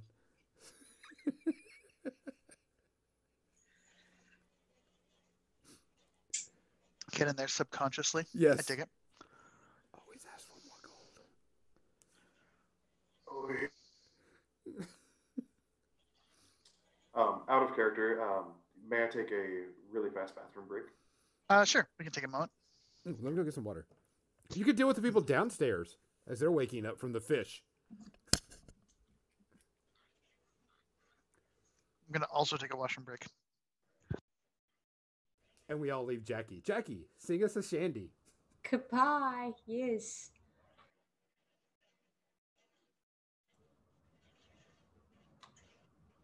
I wonder if we're gonna edit this part out. If not, it'll just be the Jackie show. Honestly. It should be my company. It should be Snaggletooth and Company. I'm the charismatic one. I'm the one with the highest dexterity. I'm the one who's local.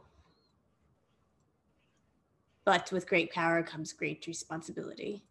It is easy to sit in the shadows. I come sauntering down and come in and. What do I see you doing? Are you still asleep? um, I was evil monologuing. Oh, were you? Um, I'll have to wait. but, but yes, I am uh, just still remaining on the fireplace. Mostly just using that location to spy on all the general conversation that would have taken place the night before. At this point, I'm just probably fully unconscious though. Okay. Arjun, are you still Arjun- down there? Yes, uh, I post up in a corner where I could observe everyone and do the same as Snaggletooth. Though I am more inclined to be awake and observant through the entire night. Um, Arjun, do we have coffee yet?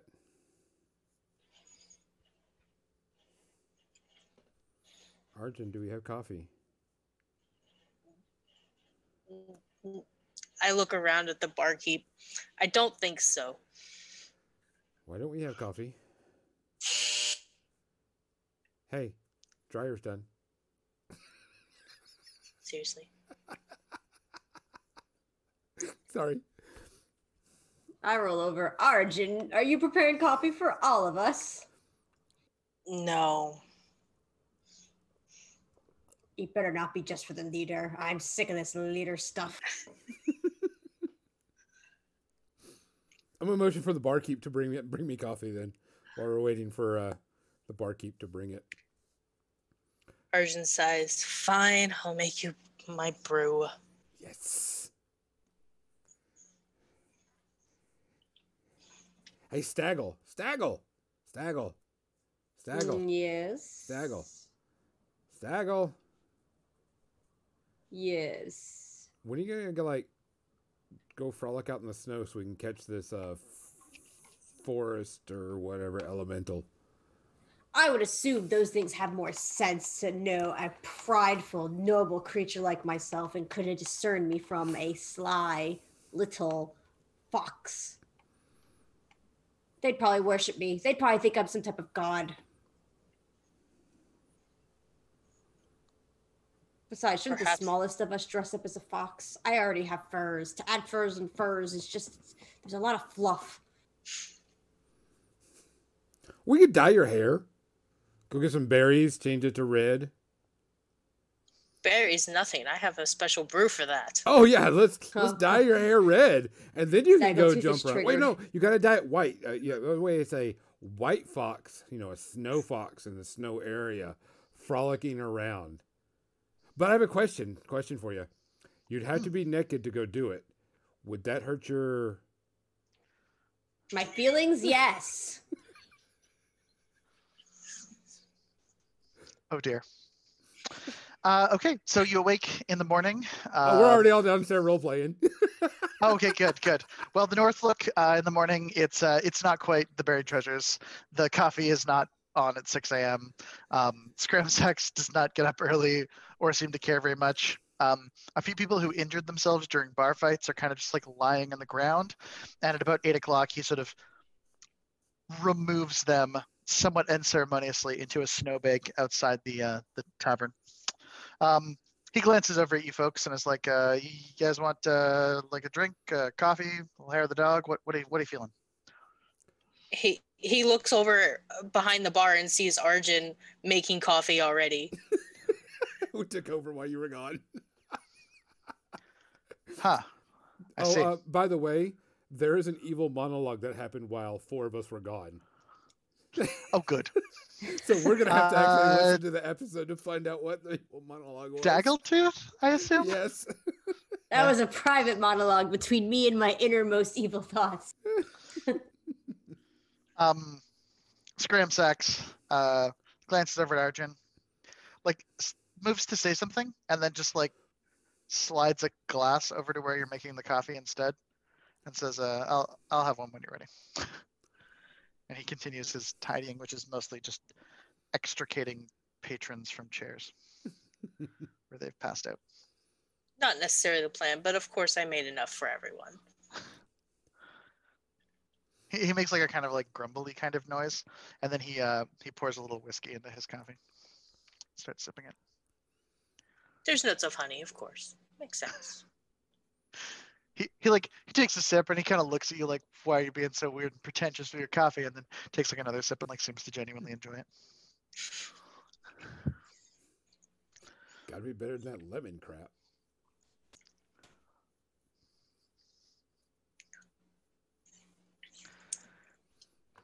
Um, seems, uh, so Frustrated. I go up and bang on the door of Gorga's door. Hey, you awake in What are you? here? Of course, I'm awake. Gorga, among other disturbing visages, your dreams last night were filled with. I should ask for more gold.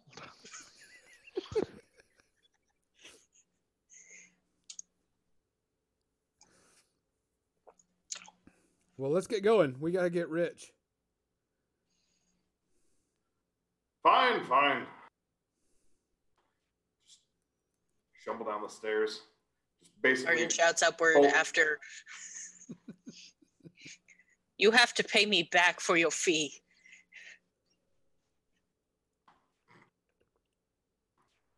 Talking to Tomlin, I assume. Yes. I didn't hear it.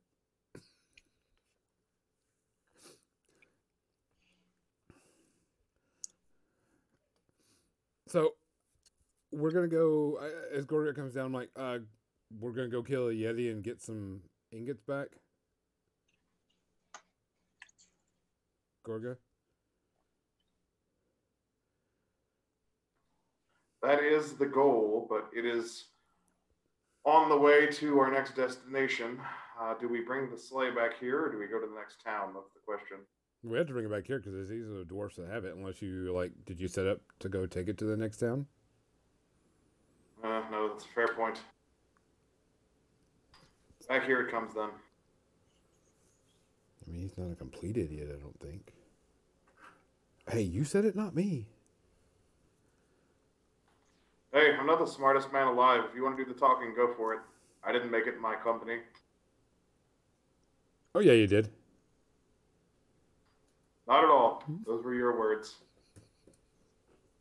It'll always be Gorga and Company. Even when you're dead, we carry your skull around with us. It'll always She'll be just- Gorga and Company. We'll just get another Gorga. we'll rename him. Be like Dread Pirate. Scramsax surreptitiously whispers to Arjun, "Are they always this um bitchy?" You have no idea. Scramsax like kind of claps Arjun on the back and gives them like like an enthusiastic pat, and then kind of looks at their hand like, "You're you're actually a tree, eh?" Huh. Of sorts, yes. I guess I've seen weirder. You make a good cup of brew, tree. Thank you. You're uh you're welcome here anytime. We should uh we should compare notes on mixes sometime. Perhaps we shall. Did you try the uh the lemon stuff last night? I I only brew myself. I don't actually drink anything. Oh. Which is unfortunate because I make some really good brew and have an appreciation for others. And a a remarkable sense of modesty too. But I guess uh your uh your bark is worse than your bite. He goes back to sipping his coffee and But playing um, bar. um Anyway, did we uh, I, did we acquire snowshoes from the dwarves? no, they gave you all of their money instead. yeah. I suppose we need snowshoes since we didn't get any from the dwarves. They'd have been too small anyway. Scramsax says, uh, do you need how many sets of snowshoes? Four? Um, well, Cash, do you need them? No, I have snow feet. Arden just kind of looks over. You said it yourself. I'm a tree. Are you a tree that likes to be buried under mountains of snow?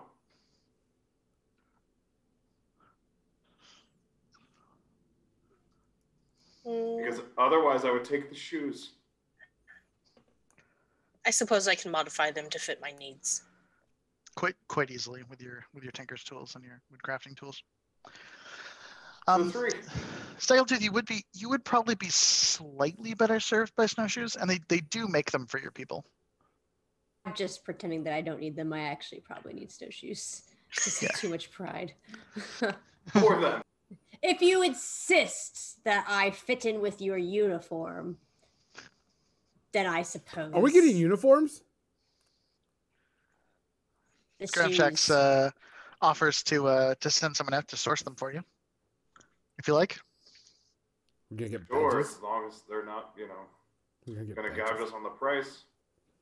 I think I could do a pretty reasonable job for uh, four gold coins a piece. Oh no, sir. I, I was waiting for that. He kind of smiles at you and says, "Ah, you know, you wake up a little more capable than I expected." Yeah, no, if that's the price that you can acquire them for, I'm sure we can acquire them for much cheaper.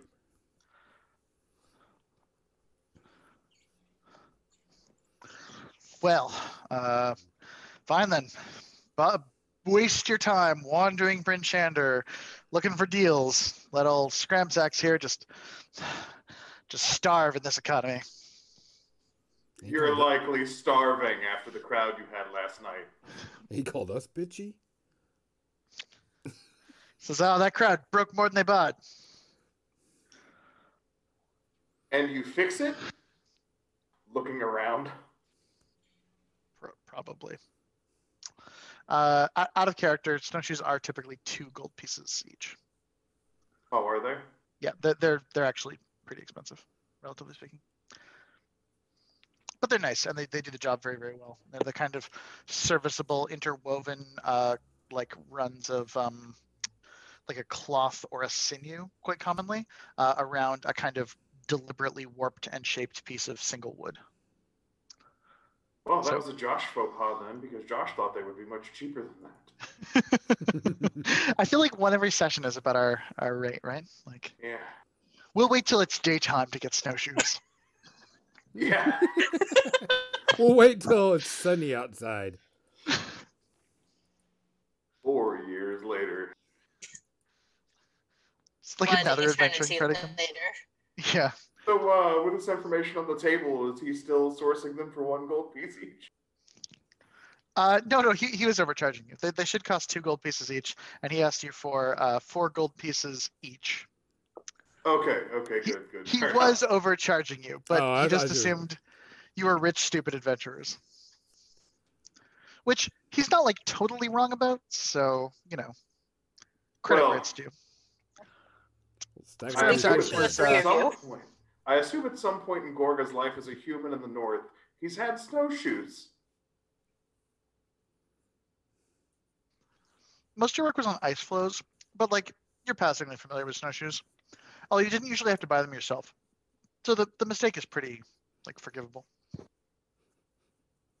Fair. Anyway, uh, where's the closest market to here? He uh he directs you south of here.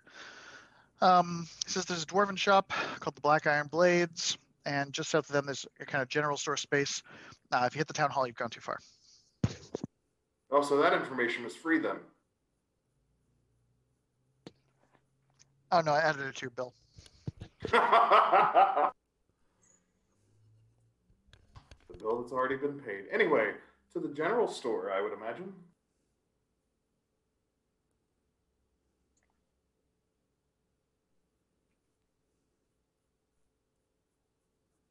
To the general store. All right, you arrive at the general store. Um, you're greeted at the shop. Um, it's a kind of combination shop and smithy. Um, the Black Iron Blades uh, has kind of like a connected outbuilding um, with the uh, its sister shop, the um, uh, Solicitous Supplier. Um, the Solicitous Supplier offers uh, adventuring gears and um, you know ice picks, snowshoes, cold weather clothing, stuff fortune seekers would want. Um, Elza is the uh, the woman who runs the place, and there's a there's a kind of um, the solicitous supplier has like this space with like lots of things kind of hanging up on hooks all around the wall, so you can sort of see them.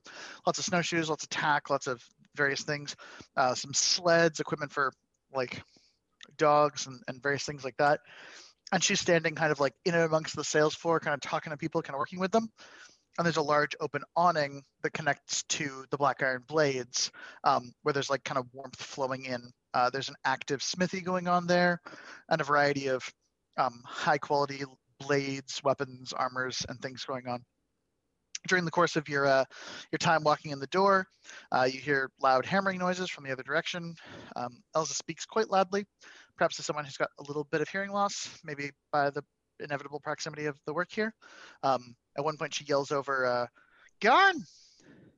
Garn, you got any of those daggers? These guys want daggers. And uh, a voice calls back, Yup. And uh, after a few minutes, a sooty looking dwarf um, holding like kind of a long leather strapped piece uh, covered in a variety of really, really gorgeous looking daggers, um, kind of brings them forward. And the folks that uh, is helping, um, they they pick out a few of them. She charges them um, what anyone who knows anything about buying blades seems like almost like a criminally low price. And uh, they head off into the uh, out out the door of um, of the solicitous supplier. And Elsa bids them adieu and a good day, and she turns her full attention to you. And she says, uh, "Well, folks, uh, what can I?" And she pauses for a second, and says, uh, "I'm sorry, you probably have gotten this before. Are you Gorga and Company?" Why, yes, we are. This Huh. is Gorga. my um my friend Hirna, uh, who was bringing some goods to my my brother, uh, told me that she hired you folks, um, and that uh, that it didn't come cheaply. What can I help you purchase at full price? Snowshoes for four, and rations for a few days in the tundra.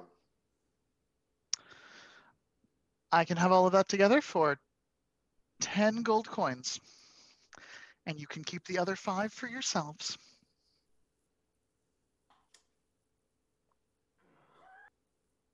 I call dibs on the extra coin. There's five of us and five coins.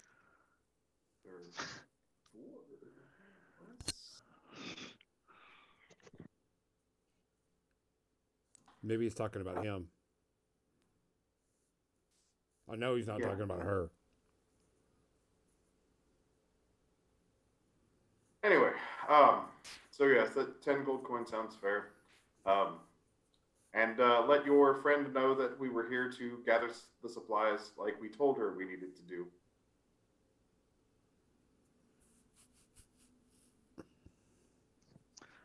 Well, where there's trust, there's generosity.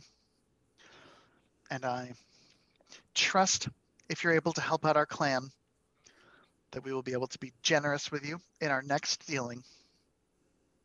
She seems um, ill suited to ripping anyone off, and the rations that she packs for you are exceedingly generous. Uh, dried and salted meats, um, several types of knucklehead trout, um, some sort of simple, unleavened dwarven breads, um, but they look hearty and they look enjoyable, and they've got kind of a like a, a nutty mealiness to them um, that's you know very very rich in grain and flavor. There's also some um, some pickles uh, and and some sort of sharper, tangier um, sweets that she encloses in each of the packages that she gives to each of you individually.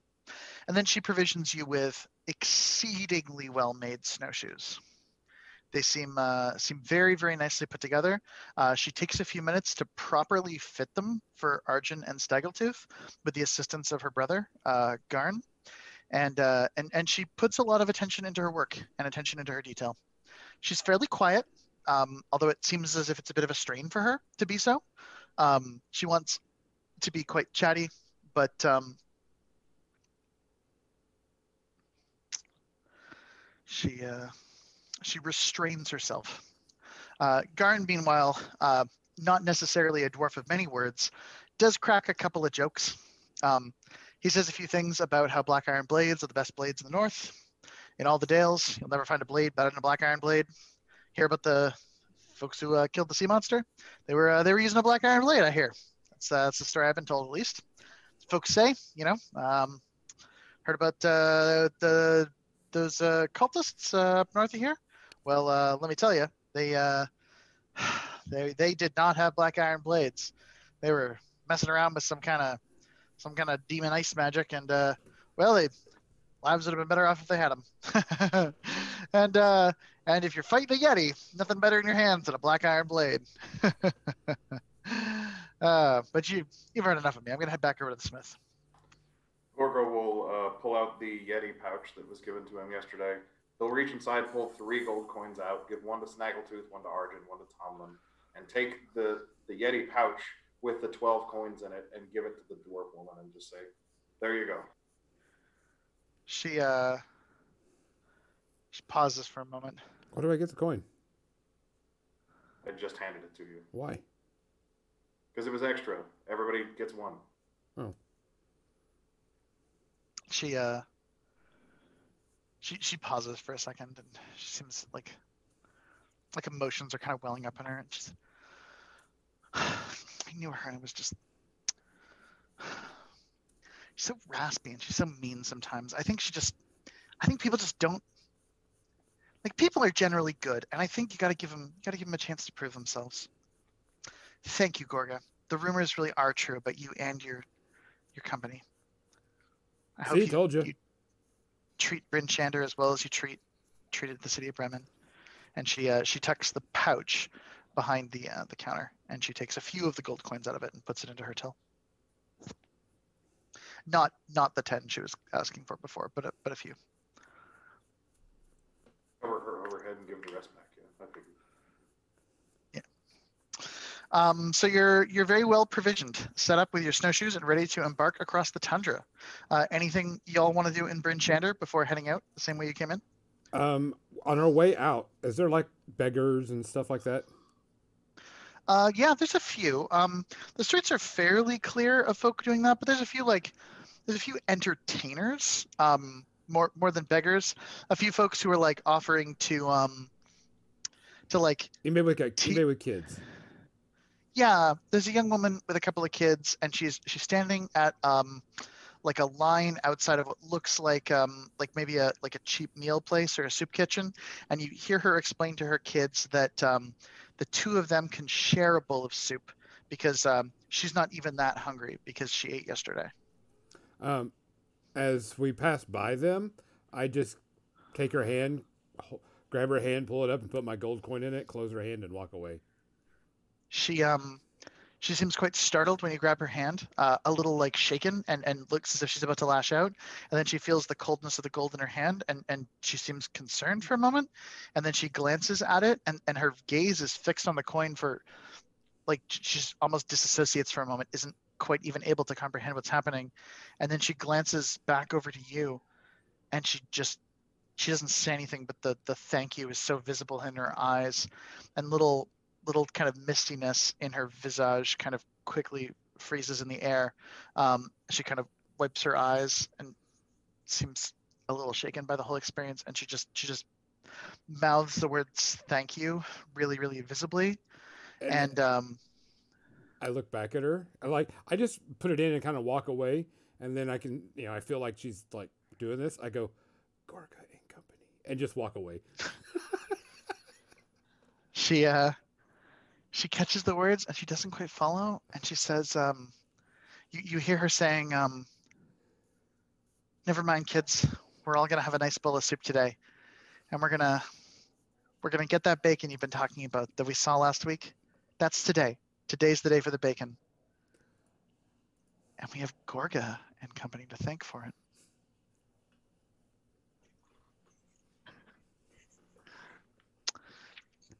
So you head That's back out the uh, you head back out the northern gate of uh, Bryn Shander, uh, one gold piece lighter and uh, perhaps a little lighter in your step for the joy that you have brought to one particular person. Uh, the same uh, pair of guards are on duty today. Uh, the the woman uh, nods to you folks, and uh, she says, uh, "I see you have everything in order. Licenses and weapons carried appropriately." I And, pull uh, out my the- daggers or my darts and yep, tuck them back in. the uh the other gentleman who's with her just kind of rolls his eyes a little bit like good god some fucking rules every day. And uh mumbles something to himself and she says what was that? And he said i was just saying you uh you're you're good at your job. And they uh they exchange glances for a moment and uh she says uh i don't know why i married you.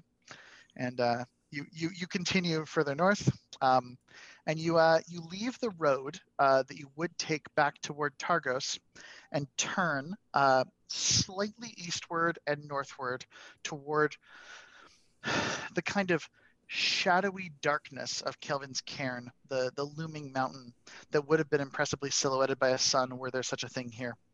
It's uh it's difficult to see much in the kind of um, aurora filled what passes for day in this experience. But the kind of green effervescence of the sky moving like a kind of spilt milk cloud uh, echoing strange twilight radiance through the darkness manages to show you that you are pointed fairly close to Kelvin's Cairn, and by your best reckoning, are probably traveling the way you're supposed to be on the map.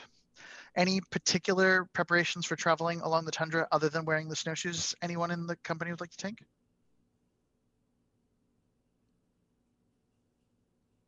I mean, pull my furs and stuff a little tighter, I suppose. Yeah, I mean, that's just pull it closer and go for it. Yeah, I assume my snowshoe is fitted in tundra fashion. It is, and remarkably well. But you still pull, you know, your clo- your cold weather clothing a little closer against yourself. Um, Snaggletooth and Gorga, uh, can I get both of you to make for me um, survival checks, please? Her need to do survival checks?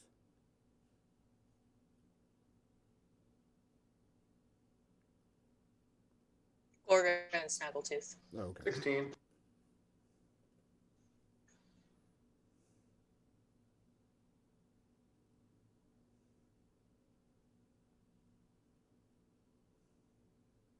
Wow, who would have thought survival was all the way down in S? Um, eight in total. All right, uh, Snaggletooth, you're um, you're pretty fixated on the woundedness of your pride at having to use these snowshoes, and how remarkably easy they make the walking across the snow. You like desperately don't want to admit it, but you kind of you kind of watch your feet as you hit the kind of crunchiness, and the broad base of the snowshoe prevents you from sinking in even a little bit. And you're sure that this is got to be making you like maybe two or three times faster than you would be in this tundra normally. Like it makes such an incredible difference. And uh, you don't look up at all during your walking. Meanwhile, Gorga, you've um you've been in the north for some time, and you've noticed cloud patterns and a darkening of the sky, even in night, that of changes from a clearness to a kind of murkiness.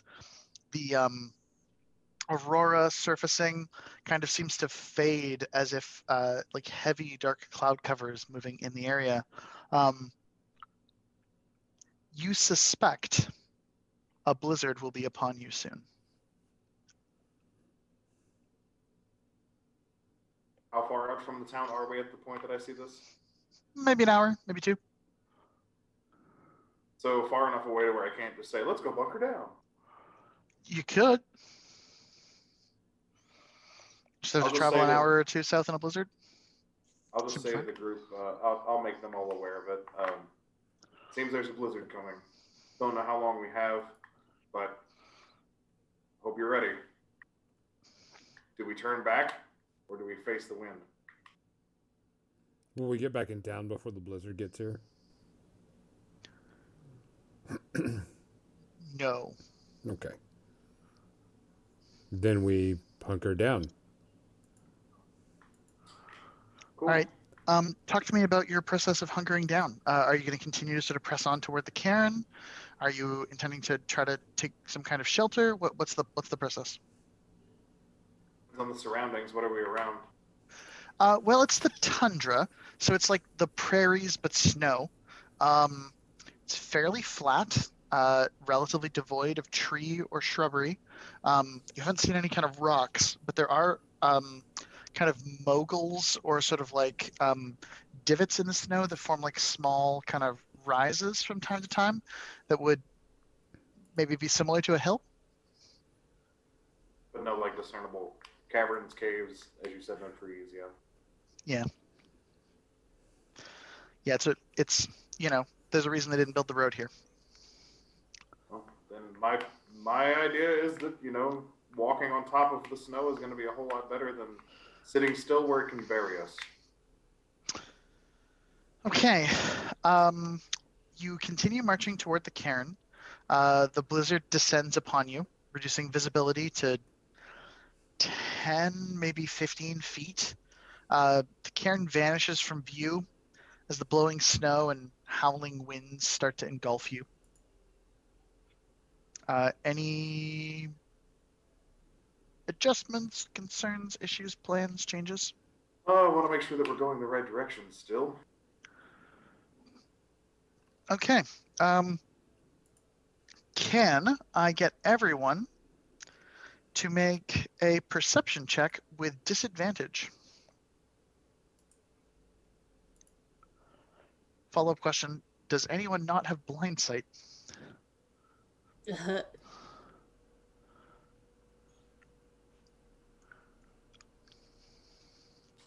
an eight. Is blindsight something that would be under our uh, feats and traits? Uh, yeah, sometimes under your like perception section of the the character sheet too.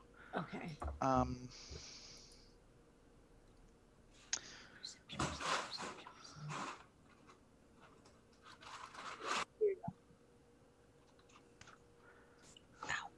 My best is uh, actually my worst, I should say, is a fourteen for perception. all right. Um, that's actually really good. Um, so one of my blind sight. highest i- If if you look, uh, Jackie, on your character sheet underneath like saving throws, there's like um, passive perception, passive int, passive wisdom, and then underneath that there'll be like a listed series of senses.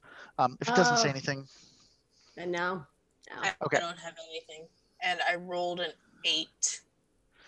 All right. Uh, so I got an eight from Gorga, a fourteen um, from uh, Tomlin. Arjun, you got an eight as well, Yes. and Ten. Snaggletooth, ten. With that was with disadvantage. yes. Um, Okay. I only have dark vision. Which Correct. I only have dark vision also. I don't have any additional senses. Okay, cool. Uh, so it's it's fairly dark, uh, but normally you're able to see by like like a torch or um, a light. Uh, fairly quickly as the blizzard starts, it blows out any sources of open flame. Does anyone have any um, magical or weather-resistant forms of creating light? If there's an elemental around, we do. It also does. Uh, oil will light the lantern. It is it is an operable lantern, but you'd need some oil. Arjun, do you have oil? Can you light that lantern? Oh yeah, I have a lantern in my uh, gear, so I will light Yep. my lantern too. Nice. I, yes, I do have oil. I, I shuffle through my, my bag of holding and pull out some oil and light the lantern. Nice. So Arjun and Snaggletooth both have lit lanterns that they're holding, um, and that light is is fairly bright and keeping you all kind of fairly well together for a bit. Um, after a few moments, uh, Tomlin and Snaggletooth, you realize you are both uh, nearby to the lantern, continuing to move in the direction that you think is the cairn, but you are alone. Arjun and Gorga do not appear to be with you. They have perhaps wandered off in the blizzard. Why did they do that? Uh, I my lantern's bright enough to follow. Do we turn back for the fools? How about yell? Wait, can you Oh. howl really loud? I have a special roar that I typically don't do in front of your kind, but for this situation, I think I may. Uh, Leonins have a um, a roar that is more or less a combat thing, but I think I could use it fluff wise. It's nice, uh, it. like a very loud billowing um "Row, row." Give us. Uh, it's it's a daunting roar. Uh, you let out a menacing roar. Uh, creature within ten feet of you that hear you must succeed at a Wisdom saving throw. Become frightened. Nice. Uh, what is your Constitution modifier, Jackie? my con modifier is plus three Dang. Plus three, right? Nice. And your proficiency bonus is plus two. Is that right? Yes Okay, so that's uh, that's a plus five to, to make it a DC of 13 to resist that frightening. I'm gonna say um, you can uh, you can reduce the perception check to find the group again by five points based on the power of that roar. Um, but it's there's still there's still literally a blizzard going on, so the volume's very very loud. Um, and normally I would provide disadvantage uh, unless right now you can give me a sub- sufficiently impressive roar to make me not do that. Okay.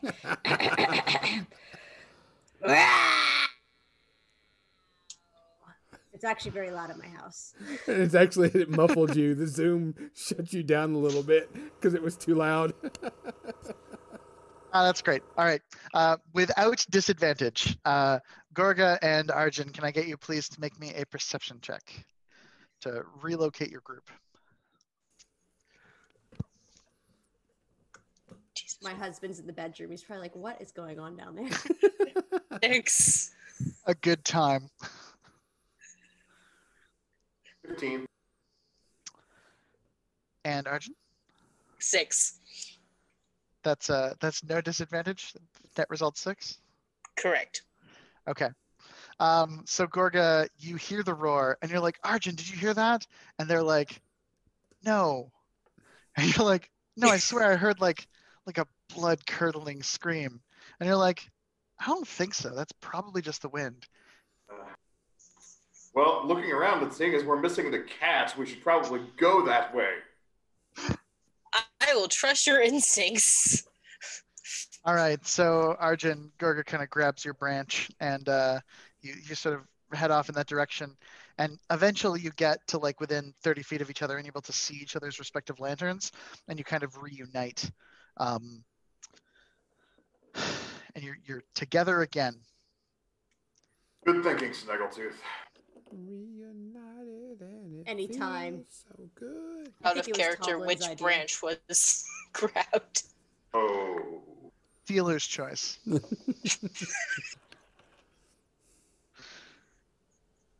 Let's just say um, it was an uprooting experience.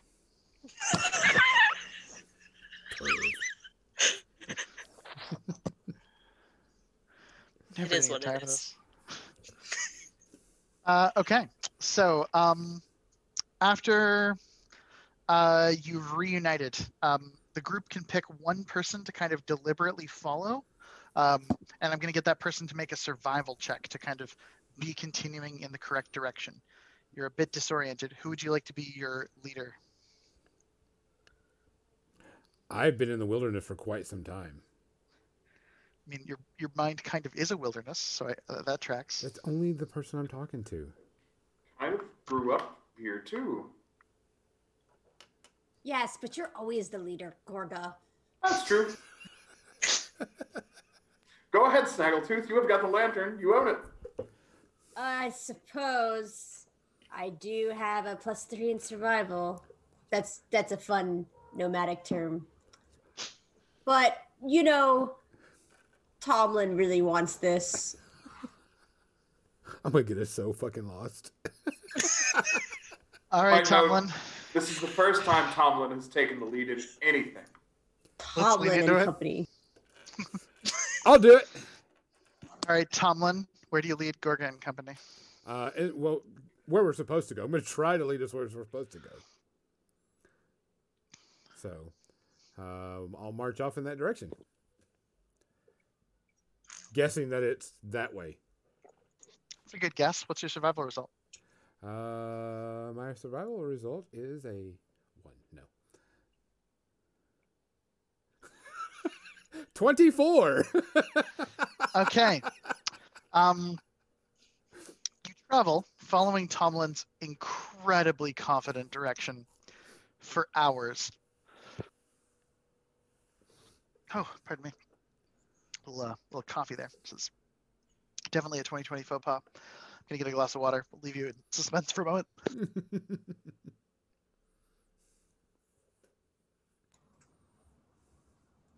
So we're in a blizzard, which would make it hard to sneak up on the Yeti. no, it should make it a whole lot easier to sneak up on the Yeti. Oh, yeah, or it makes it easier for him to sneak up on us. And I feel like I assume Yetis are like more likely to be out during snowstorms than like I'm not gonna say sunny days, but you know, typically warm, warmer, twilighty days. Uh, yeah, it turns out blizzards really suck to travel through. Yeah, just a little. All right. So we'll run into the Yeti and it's Krampus. after three hours of traveling through the goddamn blizzard in the tundra, in snowshoes. Tomlin crests a snow-covered ridge just as the clouds part and the skies clear. You see, almost directly in front of you, a frozen, dismembered corpse in a small gully. Snow from the blizzard covers some of the kind of gory bits, but there's a headless torso and severed limbs are visible. You can see tracks in the snow all around the corpse from very recently, um, perhaps just after the snow uh, settled down and the blizzard cleared. So quite fresh. Um, and those tracks indicate that they were left behind by a sled that was presumably hauled away. The body dwarven. Sled tracks. The body is dwarven. Although its its more defining characteristic is probably mostly eaten. So the, these tracks, or do they look like normal dwarf feet? Do they look like people feet? Yeah, survival check.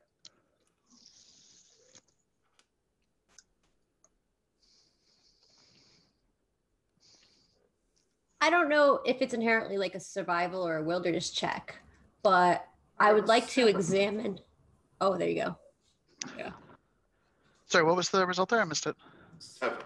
Seven. Okay, so so they could be Yeti tracks. It's very likely.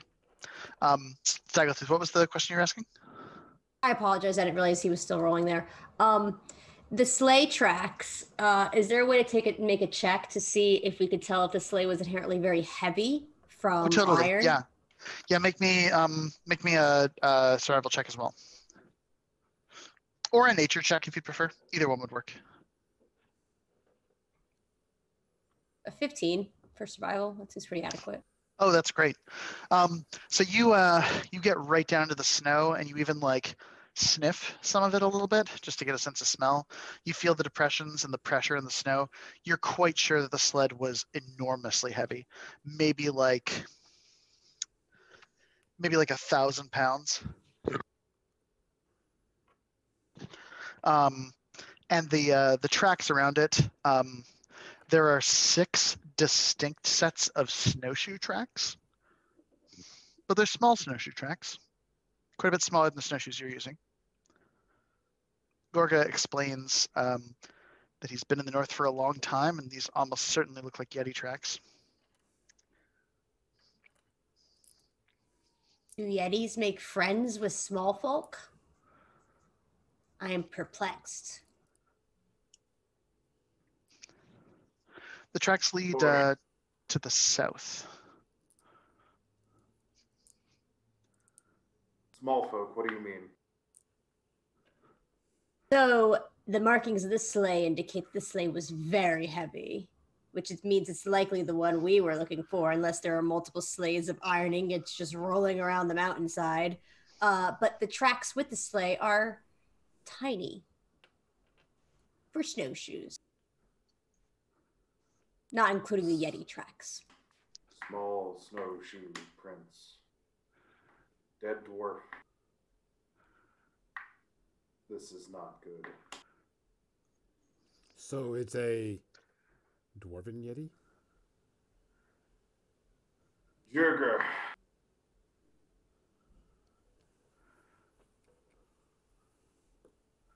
Dark dwarves. Dwarven yeti. I've never heard of a dwarven yeti before. Not dark. Not a yeti. if I had to guess, I would say this is the dwarf dwarf.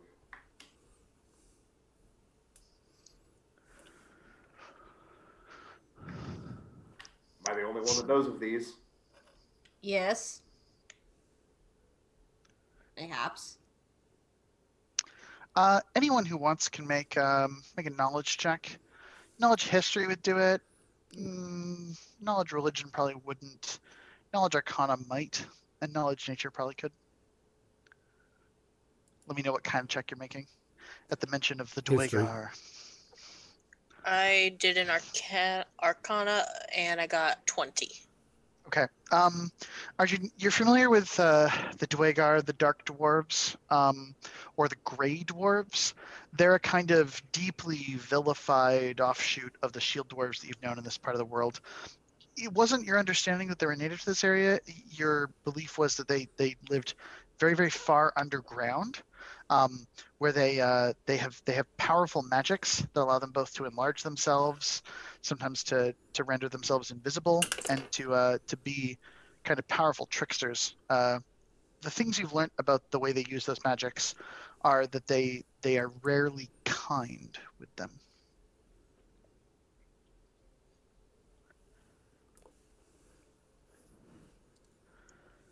I I hesitate for a moment and I say that we should all be careful of our moves.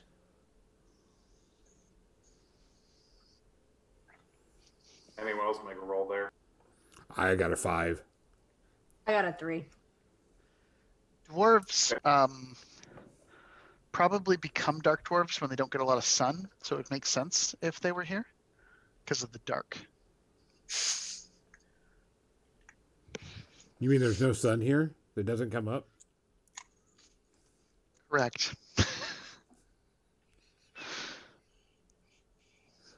Gorga and company and sun. That's the eventual party goal.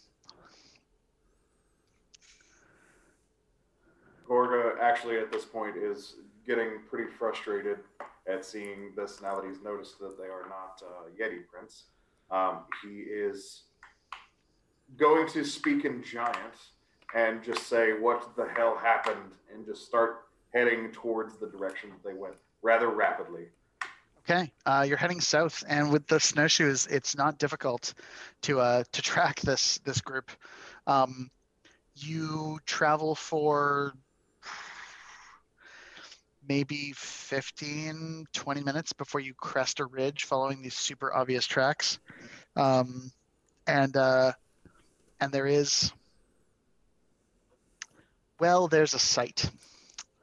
Uh, you see six small statured creatures uh, all of them groaning grunting and loudly cursing as they make efforts to haul a bulky sled toward what appears to be a 20 foot tall wagon parked in the snow.